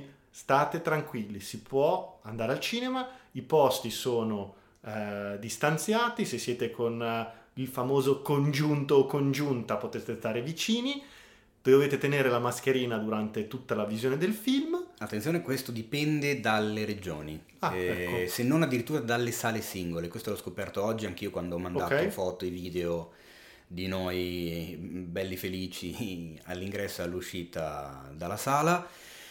Eh, per quanto riguarda Arcadi di Melzo, sì, ci sono i posti distanziati, eh, te devi chiaramente sanificare le mani quando entri e devi tenerti la mascherina anche durante la proiezione, salvo nei momenti in cui magari devi bere dalla bottiglietta d'acqua, ma devi tenerla su. Non funziona così però dappertutto, quindi nel caso abbiate dei dubbi, nel caso non vi sentiate tranquilli e sicuri ad andare in sala, a meno che tutti non tengano la mascherina, chiamate il vostro cinema di riferimento, di quartiere o quello a cui siete più affezionati o quello dove siete intenzionati magari ad andare a vedere Tenet o uno dei film che, stanno, che sono fuori adesso, chiedete a loro. Però ecco, la, la cosa importante è che le sale sono aperte, cioè la maggior parte delle sale, poi alcune sono ancora chiuse. Alcune apriranno magari tra qualche giorno, alcune apriranno questo weekend, eh, ma i cinema sono aperti. Se volete andare al cinema, andate al cinema mh, proprio con tutto il cuore. Diamo una mano agli esercenti che sono stati chiusi 4, 5, 6 mesi e ne fanno più. Esatto. Quindi andateci perché è importante. E in tutto ciò rimane il dubbio appunto su Mulan e su Disney che cacchio di intenzioni hanno, perché non l'ha capito nessuno, non l'hanno ancora detto a nessuno. E... Ripeto, secondo me non lo Vediamo. sanno anche loro. No, vedranno, esatto. Vedranno giorno, day by day cosa succede nel mondo. Assolutamente. Chiusa la parte sulle news, direi che, oh, eh, raga, dobbiamo parlare senza spoiler di Tenet. Cioè, noi abbiamo visto il nuovo film di Christopher Nolan, e invece no, perché prima sai cosa c'è? No. Ci sono i trailer. E andiamo di trailer. E andiamo di trailer, andiamo velocissimi. Come a creare live per eh, l'attesa. Bravo. Allora, eh, ne sono usciti un po', ma io direi di, di fa- facciamo anche qua a salire, con quello meno atteso, con quello più atteso. Vai. Allora, innanzitutto è uscito il eh, secondo, diciamo, film di Kenneth Branagh preso da Agatha Christie dove lui fa Hercule Poirot.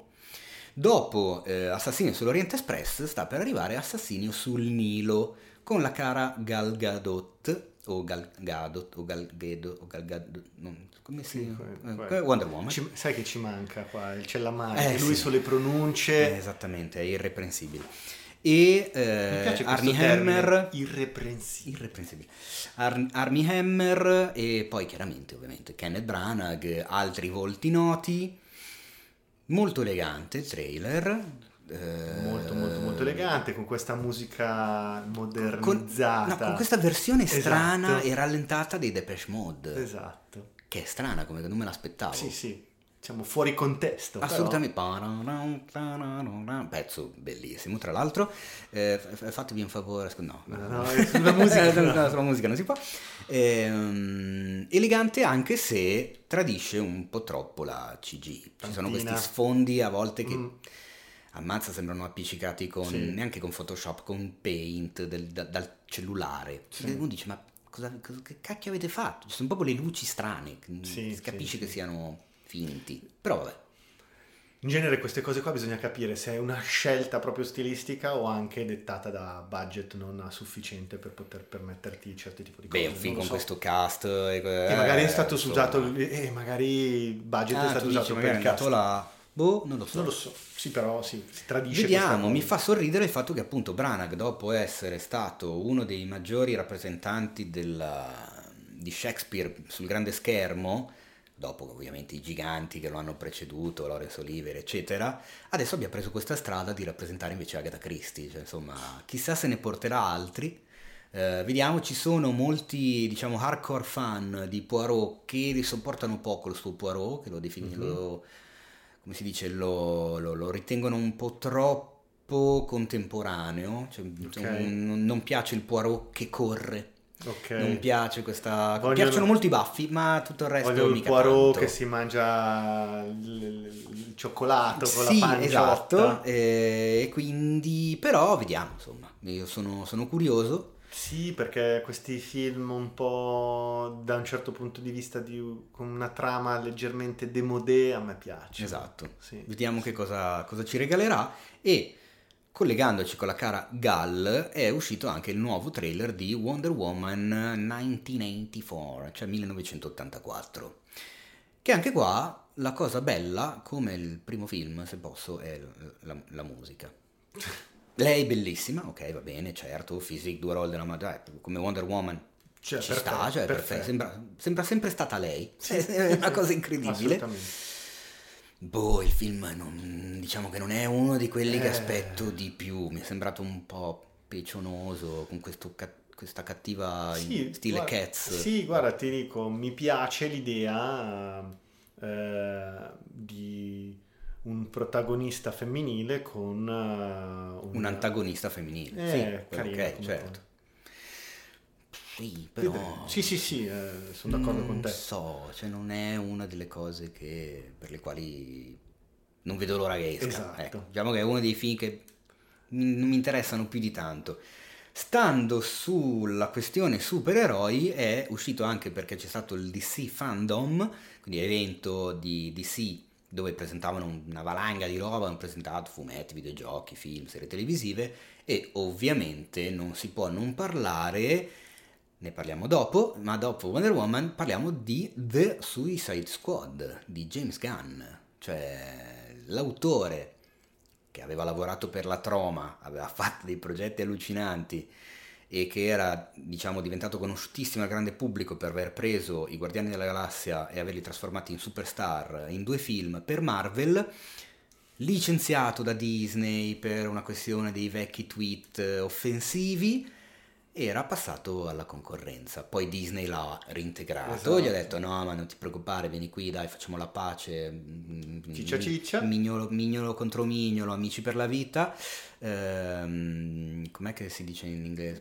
B- BFF. B- BFF. BFF, Best Friend Forever. Però, prima di mettere mano a Guardiani della Galassia 3, finisce pure il tuo The Suicide Squad con quegli altri, con la distinta concorrenza, quella di sì.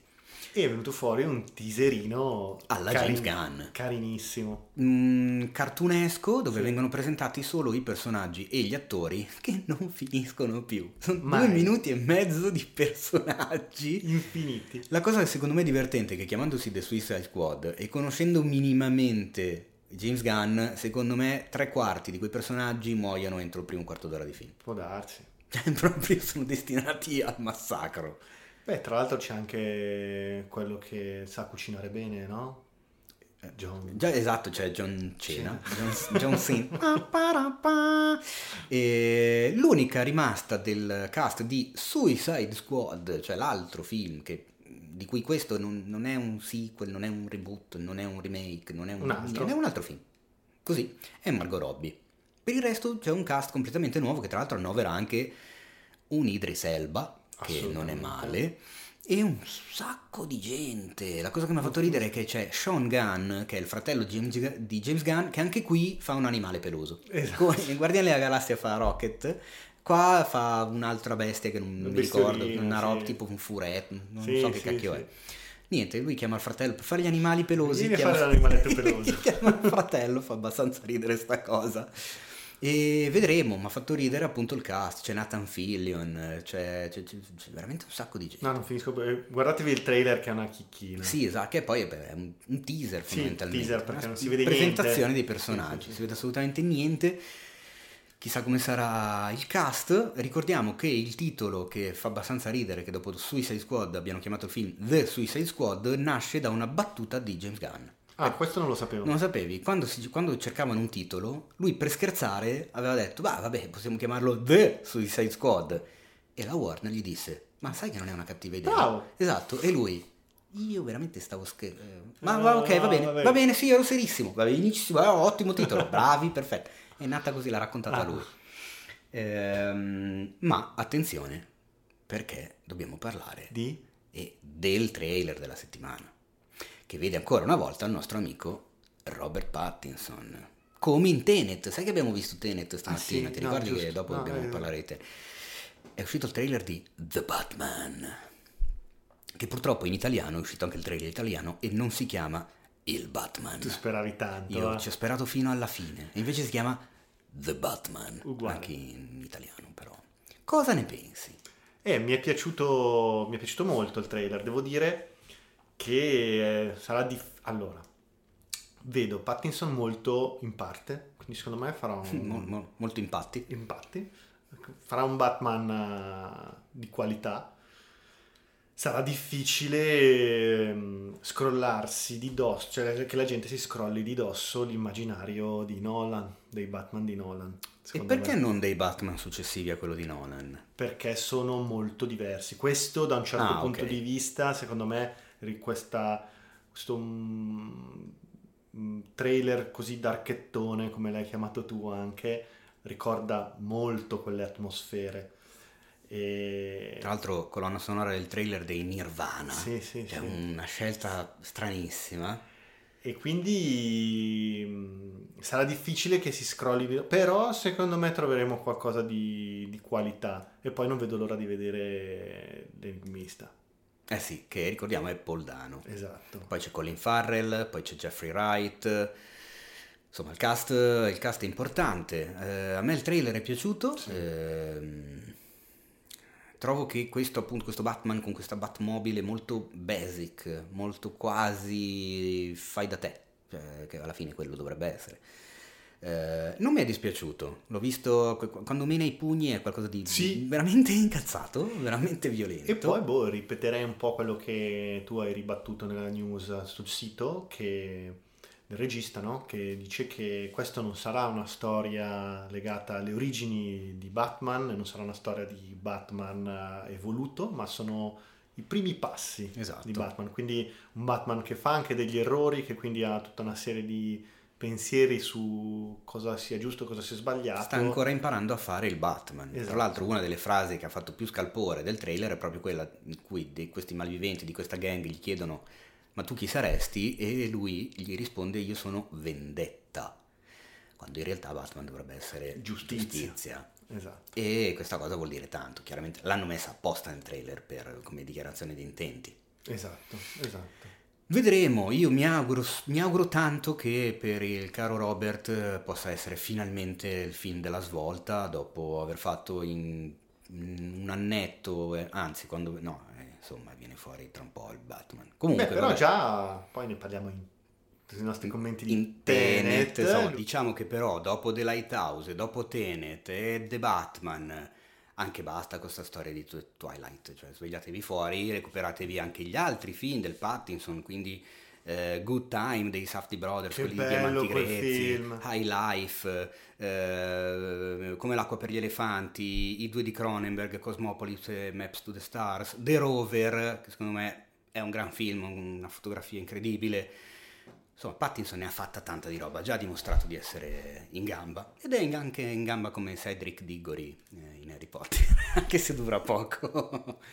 Però insomma vedremo. Altro trailer che è uscito è eh, un'altra coppia che si riunisce perché Sofia Coppola torna a lavorare con Bill Murray eh, dopo aver fatto Lost in Translation, che è un film che a te so che non è piaciuto molto sì. e io invece lo amo tanto. No, ma non è che... Allora... E comunque il film indietro, è On the Rocks dove c'è Bill Murray e la figlia eh, Rashida Jones. No, dicevo che Lost in Translation l'avevo trovato un po' difficile, un po' troppo lento per i miei gusti, ma ne, ne, ne apprezzo la grandissima qualità, assolutamente. Quindi è un film che dovete vedere, secondo me probabilmente rivedendolo, probabilmente dovrei rivederlo per apprezzarlo. A me ha affascinato molto questo, questo, ritratto strano di questa Tokyo vista da, da un americano, questo, questo, ruolo di Bill Murray, di questo attore sul, su, insomma, sul, al crepuscolo della sua carriera, ormai stanco della vita, della, de, del suo lavoro, di, di, dei rapporti, delle relazioni, che però intreccia questa sorta di rapporto eh, profondissimo e ultraplatonico con eh, il personaggio di Scarlett Johansson. C'è anche un grande Giovanni Ribisi, che sì. per me è sempre un più uno quando sì. c'è lui in un film.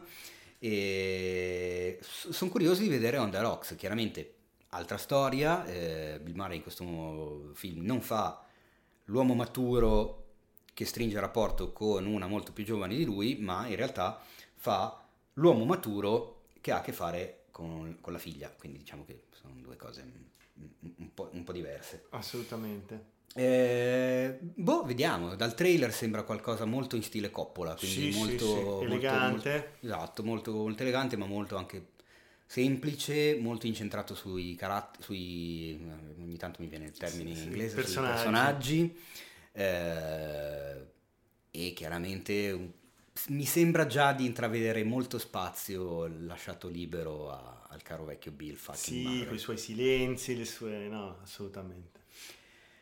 E invece, ultimo trailer della settimana, eh, perché eh, ci, manca, ci manca giusto lui, prima di andare avanti, eh, Ammonite, o Ammonite, come si dirà? Sarebbe Am- Ammonite. Ah, Ammonite. Ammonite, ah vedi che tu ovviamente tu da geologo, eh, perché ricord- ricordiamo che il caro Pietro Baroni mi nasce geologo, No, non na- tu ti nasce na- botanico, naturalista. natu- no, neanche, Allora, naturalista, perché è laureato in Esatto. scienze naturali, È studi vero. sia la biologia sia la geologia. Cioè, quindi io posso parlare con i geologi e posso parlare con i biologi. I biologi e i geologi non si parlano. Ah, fantastico, tu invece sei tu che fai da intermediario, Esatto. è fighissima sta Quindi cosa. Feci anche un esame di geologia sulle su- ammoniti, Ah, e fossili. quindi ammonite. Esatto, in inglese non mi ricordo come si dice, comunque sì, ammonite. Ok, e eh, la, la- la cosa secondo me meravigliosa è che è un film che vede nel cast come protagoniste assolute Kate Winslet e Saoirse Ronan, che voglio dire, cioè, Kate Winslet io la adoro tantissimo in ogni cosa che fa, la ritengo un mostro di bravura.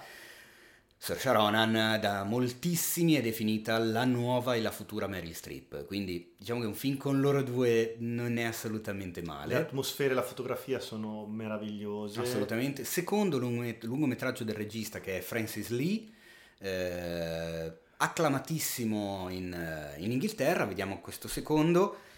Tra La storia appunto è una, come si dice, una- un'esperta di fossili che è la Winslet, film in costume perché è ambientato, se non ho capito male, un secolo fa, eh, Sì, forse inizio. Novecento, Sì, una roba del sì. genere. Eh, in Inghilterra le viene appioppata una assistente, diciamo una, un'apprendista, Sì. che sarebbe la Ronan. All'inizio sembra che lei non abbia intenzione di averla, durante il trailer ci viene già dichiarato che in realtà loro stringeranno un rapporto che andrà anche un po' oltre a quello L'amicizia. professionale, esatto. Però sono mega curioso di vederle lavorare insieme. Soprattutto un regista uomo che gestisce una storia di donne, quindi molto intima di donne. Sono molto curioso. Sì, Sono anch'io. Fotografia mi, mi- mi sembra molto curata e insomma, devo dire che c'è molta attesa su que- per, questo, per questo film. Assolutamente. Tra l'altro non sapevo nulla, ho beccato il trailer al volo, vediamo un attimo poi cosa succederà. Eh, non c'è ancora una data di uscita, quindi boh, eh, speriamo che, che arrivi presto. No, o, fo- o forse c'è, aspetta, io non vorrei dirvi delle scemenze. Eh, magari c'è la data di uscita e io sono un deficiente No, che... no, non mi ricordo se nel trailer c'è questa, c'era la data di uscita. E invece sì, 11 settembre. Anche in Italia? Mm, Non, non sì. si capisce. Allora, no, verrà presentato a Toronto a settembre, sarà distribuito nelle sale cinematografiche statunitensi a partire dal 13 novembre. Ok, E quindi quindi insomma, diciamo che qualche mese e manca ancora un noi. po'. Tra l'altro è uno dei film che, guarda un po' che sfiga, ho rischiato di vedermi a Cannes perché era stato selezionato per Cannes 2020 che purtroppo non è stata fatta. E io sono rimasto come un piru piru con l'accredito. Ma eh, caro Pietro, abbiamo finito i trailer, abbiamo finito le news, abbiamo finito le domandone, abbiamo finito la posta del cuore cinefilo, Forse il fuori cefalo non c'è stata. non c'è stata neanche, e iniziano le recensioni. E parliamo di... E parliamo finalmente di La Isla Minima, eh, film che potete...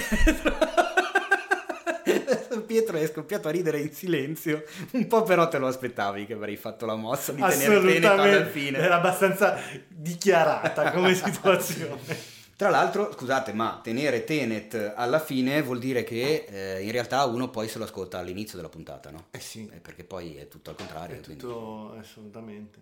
Allora, che cos'è La Isla Minima? In poche parole, eh, film diretto da Alberto eh, Rodriguez Librero, In spagnolo. film spagnolo, attenzione del 2014, quindi diciamo che non è proprio di- di- dell'altro giorno, ma è stato portato poco fa sulla piattaforma streaming Amazon Prime Video.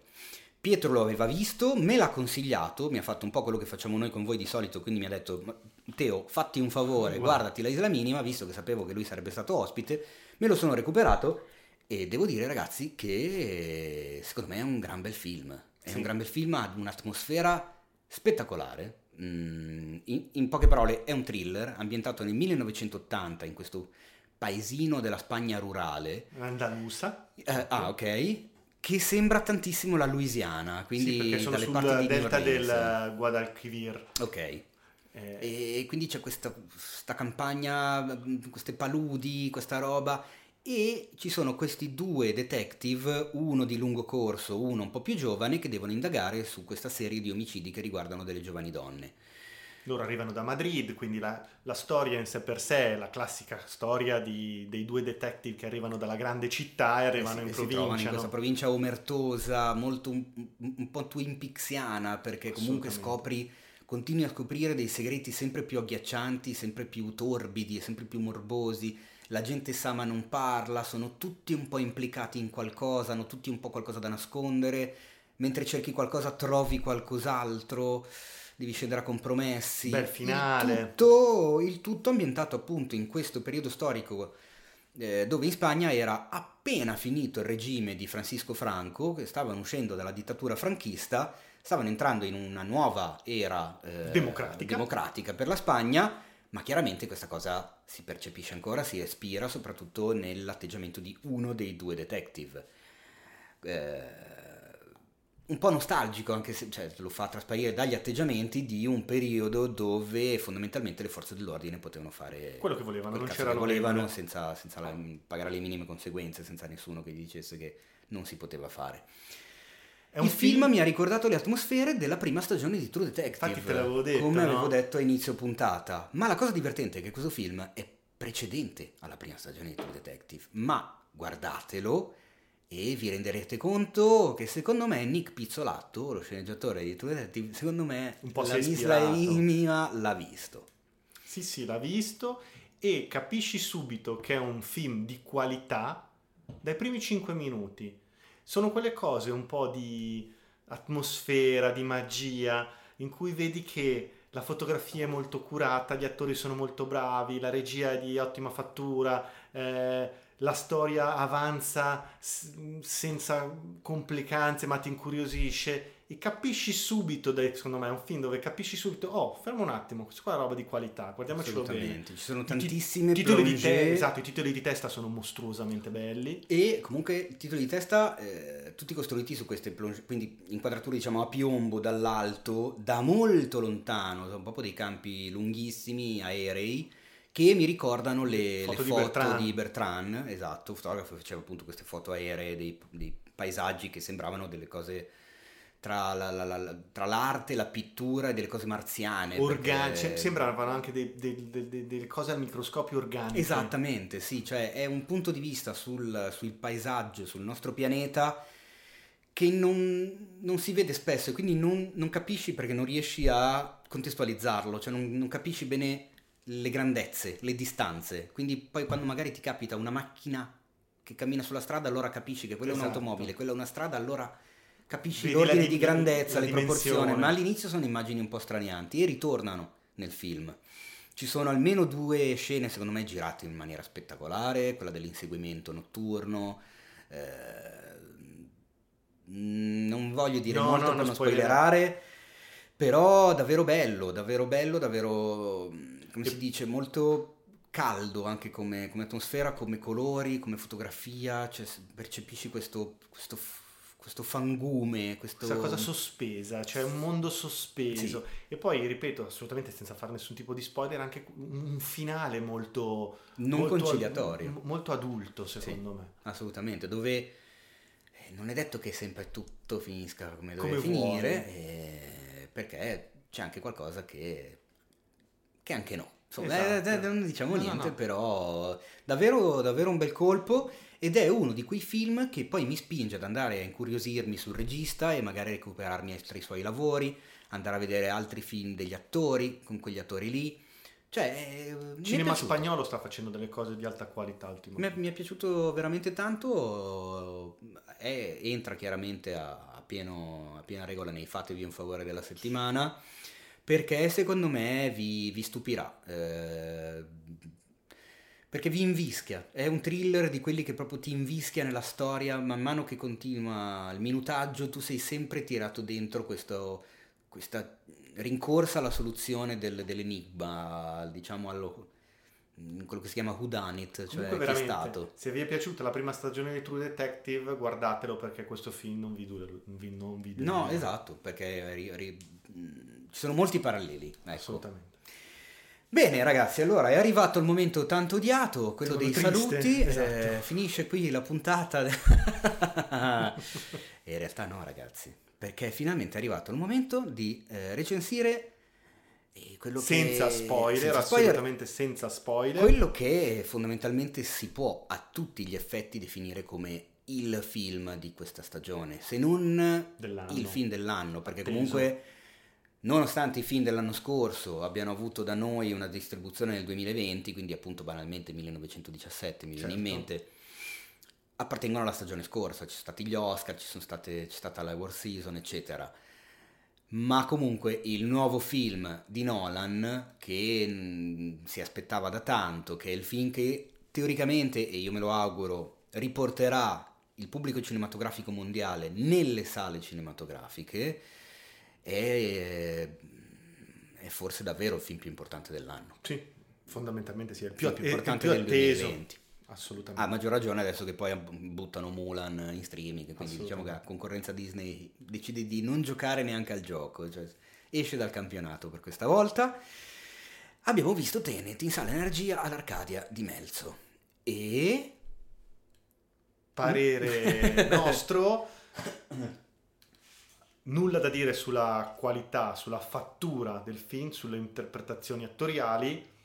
Eh, devo dire che per me adesso è difficile raccontarlo senza fare spoiler, perché non voglio fare assolutamente nessun tipo di, di spoiler. no, anche se eh, chi ci ha seguito diciamo sui social, perché oggi su Instagram e Facebook abbiamo fatto delle piccole dirette, dei piccoli video appunto usciti dalla sala, non so neanche quanto sia eccessivamente spoilerabile questo film, cioè non è uno di quei film che ha un plot point eh, così importante che se io te lo racconto faccio lo stronzo e ti dico eh, Sì. allora ti rovino la visione del film e tu mi odi per il resto della tua vita. Non- secondo me non è questo il caso. Oddio, sì, c'è, adesso mentre parlavo mi viene in mente, però c'è solo quella roba lì, cioè nel senso si può tranquillamente parlare... Allora, parliamo. Interpretazioni attoriali. Allora, Allora, io diciamo, se posso, ti dico prima un paio di robe. A grandi linee, ehm, mi è piaciuto sicuramente. Lo trovo, l'ho trovato un, un gigantesco giocattolone cinematografico. eh, molto bella, molto coraggiosa eh, l'idea di base, comunque il concept eh, di Tenet, della sceneggiatura. Mi sono piaciuti gli attori. È un film che vive, come spesso succede film- ai film di Nolan, di, di questi set pieces giganteschi, quindi la sequenza dell'aereo, la sequenza dell'inseguimento, la sequenza della guerra, la sequenza dell'opera all'inizio. Cioè, ha tutti questi mega impianti scenici sui quali lui costruisce il racconto. Ci ho trovato però tante cose che non mi sono quadrate fino in fondo, quindi diciamo che per concludere il mio, Mhm. la brevissima introduzione, se uno mi dovesse chiedere, come hanno già fatto i nostri Ovviamente. ascoltatori e chi segue cinefx.it sui social, se dovessi fare una mia personale classifica degli 11 film di Nolan, e bassa. mi sa che è nella parte bassa della classifica. È Oppure diciamo sa- nella, nella famosa colonna di destra della classifica. Sì, idem, direi la stessa cosa. Segnalo eh, un intro del film clamorosa, come lui è sempre capace di Come fare. lui è solito fare, esatto. Come Lui l'intro- ha sempre l'intro di Il Cavaliere Oscuro, l'intro di The Prestige, sono l'intro di tutti Inception, sono tutti l'intro in- di Interstellar nel campo di grano con Esatto. il drone. Cioè lui dedica molta attenzione a, a farti entrare immediatamente nella storia con queste con la- una prima sequenza memorabile. E anche qui c'è un cortometraggio. Ed è meravigliosa perché inizia con questa nota che sembra extra e non lo è. No, eh, io dico cose, tanto cosa vuoi che si capisca se dico nota che sembra extra e poi non lo è? Che non si capisce quasi niente. E, ehm, ti porta subito dentro il racconto. Eh, però ecco, ci sono determinate cose che chiaramente eh, a questo punto ne parleremo magari quando potremo fare uno spoiler Mm, magari organizzeremo uno spoiler special eh, quando l'avrà visto anche Paolo e magari tra una settimana e una settimana e mezza in modo da dare anche agli ascoltatori la possibilità di vederlo. Ricordiamo che comunque il film è uscito oggi e che stiamo registrando che è il 26 agosto, noi l'abbiamo visto di mattina e alla fine oltre a quelli che l'hanno visto in anteprima nella giornata del 25 siamo tra i primi. primi che lo vedono anche perché è uscito prima da noi che negli Stati Uniti. Quindi non ha senso fare uno spoiler special così, così eh, sarebbe un po' prematuro. Eh, ci sono delle cose che non mi sono quadrate. Eh, è comunque un film che, come sempre con Nolan, tratta la manipolazione del tempo, ma qui ci calca un po' più la mano. E su alcune cose è difficile starci dietro. E su eh. alcune cose inciampa da solo, perché comunque si crea dei paradossi che lui stesso va poi a, a- a tradire.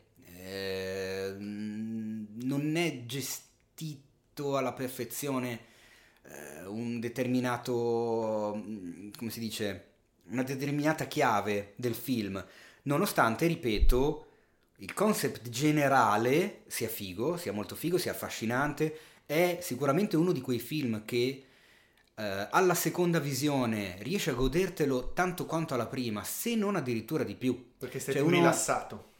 non è neanche tanto un po' quello, ma un po'... mm, cioè non è il film che vive del plot twist finale come i film di Shyamalan, eccetera, assolutamente no. Però è uno di quei film dove succedono delle cose che tu impari a conoscere e a riconoscere durante la visione. Quando termina la visione, alla seconda visione, chiaramente tu quelle cose le, Le conosci già. Ti sono già chiare. E quindi te lo godi come seconda visione. Ed è una cosa che, ad esempio, con Nolan succede in The Prestige. Ad Sì, esempio, che tu la seconda visione di Vedi tante cose che prima non vedevi. ti godi tantissimo anche la seconda visione proprio perché lo hai già visto. E questo è un merito, eh, assolutamente. Poi sgombriamo subito dal campo il discorso che è un film complesso, Esatto. perché la trama principale è molto chiara e non è complicata da, da seguire. Ehm, le sottotrame, le anche cose... se ha ogni tanto dei punti. Diciamo che ci sono eh, dei momenti, soprattutto quando ci sono dei dialoghi tra due personaggi, soprattutto tra il protagonista e un altro personaggio, il protagonista e un altro personaggio, queste, queste scene a due, dove il dialogo sembra che sia scritto per correre il più velocemente possibile, portando avanti il plot.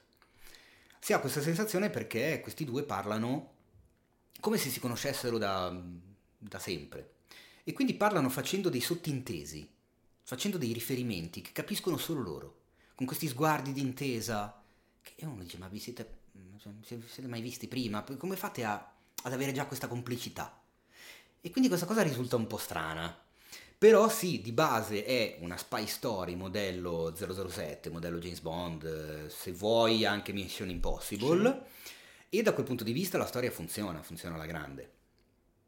Eh, si, si, come si dice, inciampa, si, si aggroviglia su se stessa quando vuole uscire da quella roba lì perché deve a tutti i costi rispettare questo concept di base che non staremo Ecco, a spiegare certo. troppo, ma ecco. Altra cosa è che eh, purtroppo, secondo il mio parere, e io, a me piace molto Nolan, piacciono molto i suoi film, è il primo film dove davvero ha poco da dire se non questa grande trovata della manipolazione del tempo.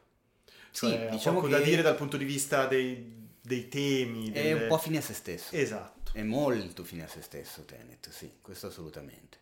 È effettivamente un, un giocattolone cinematografico, cioè è, è pura cinematografia, Di perché vi- altissima qualità. vive di montaggio, che insomma, non lo dico io, ma lo diceva un certo Eisenstein e un certo Kubrick, che comunque il montaggio è la caratteristica che eh, differenzia l'arte cinematografica da tutte le altre arti, perché non esiste da nessun'altra parte. E, e questo è assolutamente un film di montaggio, assolut- senza dubbio. Infatti una delle cose che secondo me zoppicano, oltre alla sceneggiatura in alcuni punti, è la fotografia. Cioè non ho visto Oite Van Oitema al suo massimo come magari ha fatto in Dunkirk, che io personalmente ritengo ancora quello che mi è piaciuto di più di Nolan. eh, non ho visto delle immagini meravigliose o iconiche che rimarranno come ha fatto in Interstellar.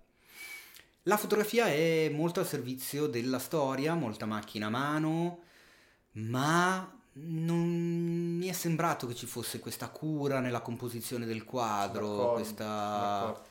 Queste particolarità. Anche, adesso mi viene in mente mentre ne parliamo, anche nelle scene in cui tu dovresti, eh, adesso senza spoilerare è difficile ma ce la posso fare, ci sono delle scene che comunque nel film eh, acquistano un'importanza particolare e tornano ad essere importanti durante il film. In Memento, ad esempio, eh, se per quelli che l'hanno visto, eh, ogni volta che il racconto riprende il, il discorso, si conclude con una scena che ti rimane in mente. Cioè tu quando vedi l'ultima inquadratura, prima che riparta il racconto, la riconosci quell'inquadratura perché è particolare, perché è montato apposta. C'è l'amico che, eh, che entra, Lenny. che è Teddy, ehi Lenny! E c'è lo stacco, c'è la- la- il colpo di pistola, c'è la birra, cioè è fatto apposta, perché tu da spettatore riconosci perfettamente che quell'immagine l'hai già vista, perché deve essere così. Qui, in teoria, con un altro motivo e con un altro significato, c'è più o meno lo stesso gioco, ma non c'è altrettanta cura nella presentazione dell'immagine in sé. E secondo me è un punto debole del film. Sì, assolutamente. Una cosa, un, un consiglio che vi do, voi che ascoltate il podcast e ancora non avete visto il film, non preoccupatevi se all'inizio vi sembra tutto un po' confusionario, tutto un po' in alcuni casi senza senso. Lasciatevi trasportare dal film. davvero. Esatto, quello che dicevamo anche tornando dal cinema è che una delle frasi che dice un personaggio del film, un personaggio femminile di Clemence Poésy, ho imparato anche a dire Fleur de la Cour in Harry Potter, visto che mi hanno fatto il meme per come l'avevo pronunciato settimana scorsa, ehm, in Harry Potter chiaramente il personaggio di Fleur. L'attrice, il personaggio di Clemence Poésy a un certo punto dice a John David Washington non preoccuparti di comprenderlo, eh, vivilo. E secondo me è una frase che diventa extradiegetica detta da Nolan al suo pubblico. Quindi ragazzi andate Perché tranquilli. viene detta proprio quasi all'inizio del film, quando le cose cominciano effettivamente a sembrare un po' troppo complicate, a quel punto lui ti rassicura e ti dice guarda, se ti sembra esagerato, fottitene. Goditi il. Viviti eh, la ride, viviti la, la- la corsa sull'ottovolante, perché è a tutti gli effetti un ottovolante Assolutamente. cinematografica, è una giostra, fondamentalmente Tenet, eh, e non ti preoccupare di comprenderlo fino in fondo, anche perché poi, tanto, è comprensibile. Sì. Tutta questa cosa della trama contorta, complicata, non ci si capisce un cazzo, cioè, non è vero, si capisce, anzi, fa anche molto per fartelo capire per bene. Ed è anche bello il fatto che sia comprensibile. È un po' il discorso che, che ti facevo e che adesso mi sento di, di poter dire, nonostante magari mi tirerò dietro un po' di, di polemiche e nonostante abbia già dimostrato nelle mie varie recensioni e in altri interventi eh, che comunque Christopher Nolan sia uno sceneggiatore, un regista che a me piace molto, ma credo che lui faccia dei film fintamente complicati che fanno sentire tantissimo intelligente un certo tipo di pubblico. Cioè un certo tipo di pubblico non abituato al film, diciamo, che può essere, che ne so, quello di David Lynch, quello di Gaspar Noè. Eh, adesso mi vengono in mente altri registi che sono tra il mainstream e l'autore, cioè nel senso, sì, che non sono quelli mezzi sconosciuti, ma non sono neanche quelli che conosce l'uomo della strada. Nolan fa un po' da ponte, cioè è uno che gli metti in mano un budget enorme, riesce comunque a gestirtelo con eleganza, eh, riesce a, a tenere in piedi un concept così complicato, perché è complicato come concept Tenet, e quindi a livello di regia eh, c'ha i coglioni sotto quest'uomo, non si può dire il contrario. Eh, non ti fa il giocattolone spara spara, mm, come si dice, lo- eh, che può essere magari in cinecomic, non ti fa il Transformer, eh, ti fa una roba costruita, girata tutta il più possibile realmente, senza l'intervento della computer grafica perché non gli piace, cerca di evitarla il più possibile, ehm, e crea queste storie che al pubblico, diciamo, abituato, quello che va ad esempio al cinema una volta all'anno, quello che ti guarda al cinema panettone a Natale punto, guarda un film di Nolan e Oh, si sente parte di un altro tipo di, di- di- di- pubblico. Cioè sente di essere un po' più figo, Sì. perché ha visto e magari... Un po' più raffinato. Un po' più raffinato, bravo. In realtà non è che sia anche Inception, raga, non è mai sembrato così troppo complicato, difficilissimo. È un livello dentro l'altro e poi un livello che esce dalla fine. Cioè, non è questa, questa complicanza. Anzi, si sono talmente impegnati a dividere i livelli No, del sai- sogno di, no- di Inception e in uno piove, in uno c'è la neve, in- cioè nel senso, talmente evidenti. Sai che cos'è che ha una delle caratteristiche di Nolan? È che un po' come Michael Mann in, in, um, in alcuni film usa delle ellissi temporali molto ampie, molto particolari, secondo me. Che tu anche- dici che un- eh, sono in un Fa- punto, in un luogo e dopo dieci minuti sono in un altro. Sì, cioè fa, fa fare molta ginnastica al cervello comunque Mm. quando guardi il film perché devi cioè, capire cosa è successo, ti, ti- ti fa molto eh, muovere il cervello sul capire cosa succede tra una scena e l'altra e, e quindi queste ellissi temporali così ampie sono molto sue. Io l'ho trovate molto nei suoi Batman, tanto questa cosa qui. Altra cosa, altro punto debole che mi viene in mente, purtroppo, e come hai detto giustamente tu prima fuori onda, probabilmente si tratta semplicemente di una questione di produzione, di fondi, eccetera. Il film è girato in sette luoghi diversi del mondo. È girato negli Stati Uniti, in India, sulla costiera malfitana, in Danimarca, in Norvegia. In realtà questi posti si vedono così tanto nel film. Cioè i luoghi geografici non sono... Al di là del fatto di essere poco riconoscibili, sono anche poco caratterizzanti, sono poco personaggi i luoghi. E quindi non ci ho trovato tutto sto senso di andare a viaggiare No, di qua e di là, se poi bene o male sembra, non dico lo stesso posto, però insomma quasi.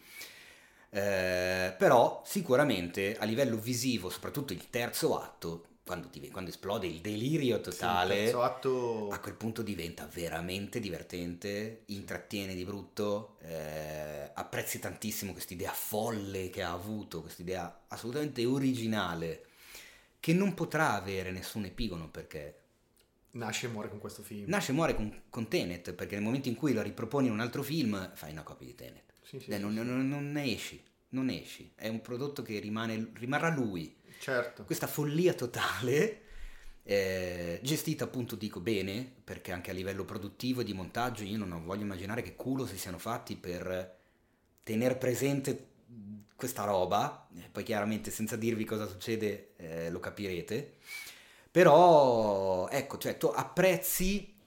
eh, app- apprezzi tutto quanto, appre- io sono rimasto molto affascinato da tutto quanto, non mi sono tanto emozionato. Queste sono due cose È diverse. difficile farlo nei film di Nolan.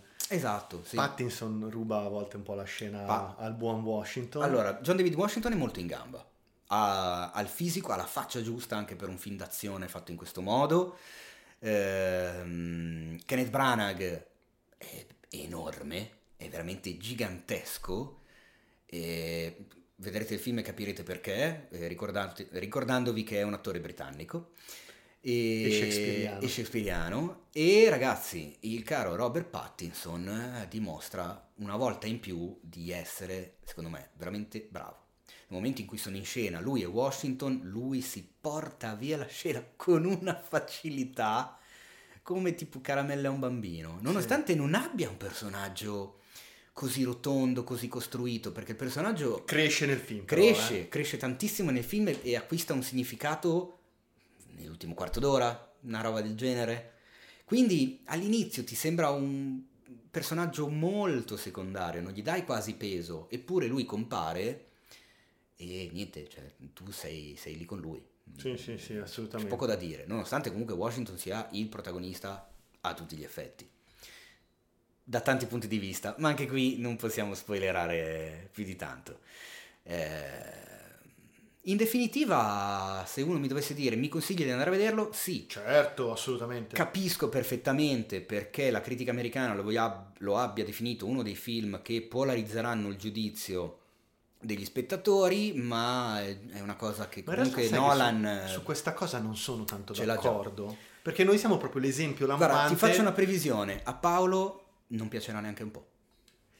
Però Sono quasi, cioè, se conosco una minima, il caro Ok. Paolo Cellammare vedrà Tenet e, gli- e dirà che ha esagerato, che Nolan ha esagerato, questa volta ha pisciato fuori dal vaso, ha esagerato e... Ma anch'io un bene. pochino penso abbia pisciato fuori dal Mm. vaso, però non sono di quelli che di- cioè polarizzato vuol dire ah che merda ha il miglior film di- Capolavoro. Ma No, vedrai. io Ma- dico che è vedrai. un film tra Vedrai. 6 e il 7, se devo dare un giudizio tra 0 a 10. Guarda, io invece purtroppo scommetto che, che che sarà così, Ah, ok. che, che diventerà... Siamo pochi quelli, saranno pochi quelli come me e te che dicono un ottimo film andato a vedere, ma non è il- un film che ci ha sconvolto. Bah, non, non- non lo so, io di solito sono... eh, raramente mi spingo a, eh, ai due estremi, ecco. Cioè, Beh, Dunkirk mi ricordo, mi hai detto... Che a me è piaciuto veramente tanto, però comunque non, non lo definisco capolavoro. No, certo. Ecco, diciamo che nella filmografia di Nolan, ad oggi secondo me Dunkirk è il suo capolavoro, Certo. secondo me, poi Certo. chiaramente è opinabile la No, mia ovvio, opinione. ovvio. E anche perché è l'unico film che mi ha fatto provare emozione, mi ha emozionato, Sì, mi ha, cre- fatto cre- ha creato dell'empatia tra me e i protagonisti, nonostante non sapessi i nomi, fossero dei tre soldatini mm, del cacchio senza neanche questi caratteri così tanto Certo. definiti. Negli altri film è difficile empatizzare con i suoi personaggi, ma è proprio un suo modo di scrivere, suo e del fratello. È proprio Tranne, qualcosa... eh, te l'ho già detto, tranne con il quasi disconosciuto da, da lui e dal, dal mondo. Insomnia. Insomnia. Insomnia sì, è un film che secondo me in, in- in pochi ricordano, in pochi si cagano, ma Un ottimo secondo film. me è un gran film. Sì. Tenet ragazzi, Andatelo a vedere, e, al e cinema, soprattutto, al esatto, cinema, non soprattutto aspettate che esca- sottolineatura enorme, evidenziata in giallo fosforescente, scritto in maiuscolo, urlato con mille punti esclamativi. È un film da vedere al cinema. Se non lo è vedi un al film cinema, perdi la metà. pensato e costruito per essere visto e sentito al cinema. Perdi ha un metà. reparto audio sto film, che è una roba imbarazzante. Delle sound design, sull'audio, eh sono sì, delle chicche sull'audio. tra, un- tra sound design, ehm, colonna sonora, eh, come si dice, effetti sonori, musiche, un- cioè il reparto audio è veramente mega curato ed esplosivo, è da, assolutamente da vivere al cinema un film del genere, è proprio pensato per essere visto al cinema, soprattutto perché, e magari ci hai fatto caso, venendolo poi sui 500 metri di Arcadia, 500 metri quadri dello schermo di Arcadia, ci sono molte cose che occupano una porzione minima del riquadro. E se è una porzione minima e piccola su 500 metri quadri, se uno se lo vede anche su un 65 pollici, quella porzione minima diventa veramente molto minima e rischi di perderti molto. Di perderti molto anche perché è costruito anche su dei dettagli questo film, quindi se avete intenzione di vederlo, correte al cinema. Se non ve ne frega niente di vederlo, evitate anche di aspettare che arrivi in Blu-ray, che arrivi in streaming sulle piattaforme. Non guardatelo. A Sì, quel sì. punto non guardatelo, perché difficilmente vi piacerà. Sì, sì, assolutamente. Perché perde, tal- perde- perde veramente tanto. Ma se possiamo andare oltre, direi che non vedo l'ora di sentire di nuovo i tuoi brividi per il terzo tempo che abbiamo vissuto. Ah, eh sì. Chiudiamo questa puntata del podcast raccontandovi una cosina che sarà corredata da un video eh, che per chi ascolta probabilmente potrà già trovare sui social di cinefax.it perché eh, ringraziamo pubblicamente Laura Fumagalli di Arcadia Cinema a Melzo perché ci ha portato in cabina di proiezione della sala Energia dove abbiamo potuto vedere la pizza della pellicola di Tenet 70 mm che è una roba gigantesca, è una roba Enorme. enorme, ha tipo, cos'era, un metro e venti forse di Sì. diametro, eh, pesa 100 kg e poi ci ha portato nei loro magazzini, nei loro archivi, dove ancora hanno le pellicole, quindi non i DCP, non i file digitali, ma la pellicola fisica e organica di film come The Eightful Eight, Ready Player One, eh, hai detto i, me- i meno Eh, interessanti. sì, volevo andare a, volevo andare a salire. Eh, lo Star Wars del 1977 in pellicola, Apocalypse Now, 2001 di sé nello spazio, roba, raga, che io sinceramente oggi avevo la pelle d'oca a guardare quella roba lì. Vedevo i tuoi poi- tatuaggi che brillavano. Esatto, sì, mi faceva dire "Ah, guarda Apocalypse Now e c'era il mio tatuaggio di Apocalypse che, che vibrava. Poi 2001 e il mio tatuaggio di 2001 che vibrava. Cioè c'erano proprio tutte le cose che dicevo, oddio. E... È qualcosa di, di- di- di affascinante. Non ci sono cazzi, sarà questione di romanticheria. Paolo so che non è d'accordo. Ma, ma vedere questi fotogrammi giganteschi da appunto 70 mm di diagonale al posto di vedere un hard disk dove c'è dentro il cosiddetto DCP, che è il film digitale che, che adesso di solito funziona così nelle sale, non a pellicola, e c'è tutta una differenza abissale clamorosa. Sì, sì, sì, sì, sì. Siamo stati, mi ritengo molto fortunato ad aver avuto questa opportunità. Opportunità. Sì. Eh, ci speravo anche perché appunto mi ha scritto ieri Laura, ha detto se riesco ti porto in cabina, gli ho detto ah, molto volentieri e oggi altro che cabina, cioè stati veramente tre quarti d'ora a viaggiare tra queste, tra queste meraviglie del cinema, che chi ha come noi la, la passione non solo per i film, ma proprio per il cinema, per il mezzo, per tutto quello che racchiude la parola, eh, che va oltre il film in sé, ma racchiude l'esperienza sala, racchiude eh, la- la- la- il supporto fisico, racchiude la cinepresa, le luci, il trucco, il- tutto quello che riguarda la, cosiddetta settima arte, oggi è stato veramente, è stato veramente bello, Sì. bello, emozionante, speciale. E, e quindi ancora grazie Laura. E ripeto, raga, andate in sala, eh, proteggete la sala, coccolate la sala, fa- diventate amici degli esercenti, perché poi magari, oh, eh, magari succede anche a voi che vi portano in cabina, cioè non è che siamo noi eh, così yeah, particolari, vipponi. esatto, che "Oh, allora ti porto. No, si è creato un tipo di rapporto e magari può succedere anche a voi, può- come può succedere, mi ricordo che mi è stato chiesto in questa settimana come fare ad avere i cartonati dei film che usano alcuni cinema. Basta chiedere, ragazzi. Basta chiederglielo, Li perché quella roba buttano. lì li buttano, loro non è che li comprano, glieli danno i distributori come pubblicità del film, quella è pubblicità e marketing. I, car- i car- cartonati basta chiederli. Loro poi li buttano, se non li buttano e voi li volete, fatevi dare. No, no, non è un problema. Cioè l'esercente cinematografico è una persona, non è un'entità. Anzi, è una persona che si fa un mazzo della Madonna per tenere in piedi la, distribu- la- la- la proiezione cinematografica, che è la cosa che amiamo tutti. Fatevi amici gli esercenti, cioè c- creiamo questa rete di, di- di appassionati di cinema che sono amici di chi proietta il cinema. Esatto. Ed è fighissimo. Si crea un rapporto, potete parlare di cinema con loro, magari vi mostrano delle cose, vi raccontano delle chicche, vi Vi raccontano, raccontano di quelle cose. delle cose che sono successe. Insomma, è bello. Poi ancora di più magari nei paesi piccoli, cioè si può, creare questo rapporto, più che nelle enormi città dove magari vedi un sacco di gente diversa. Paesi più piccolini, cinema di paese, magari già si conoscono, figurati. Esatto.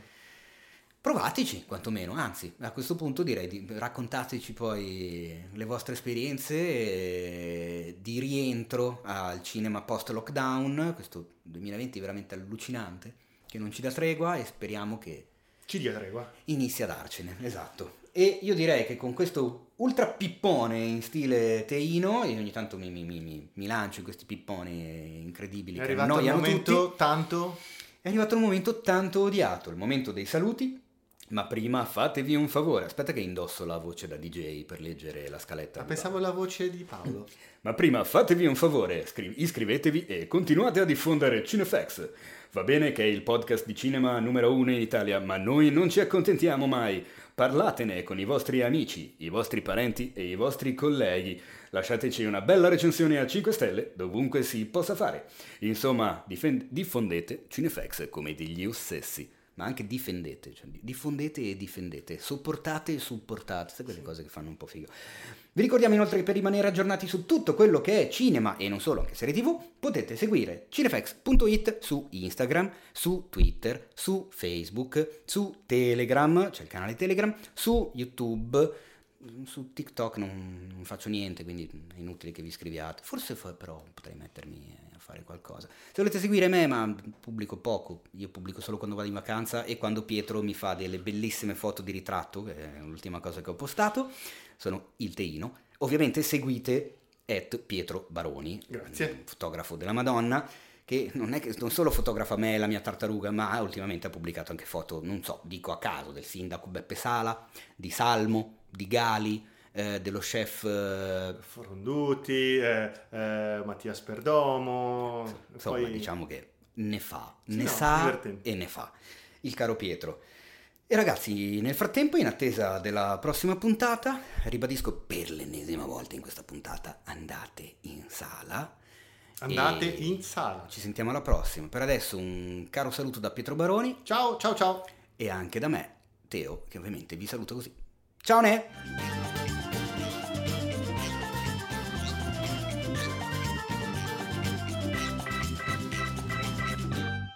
Questo podcast è stato presentato da The Best Blend.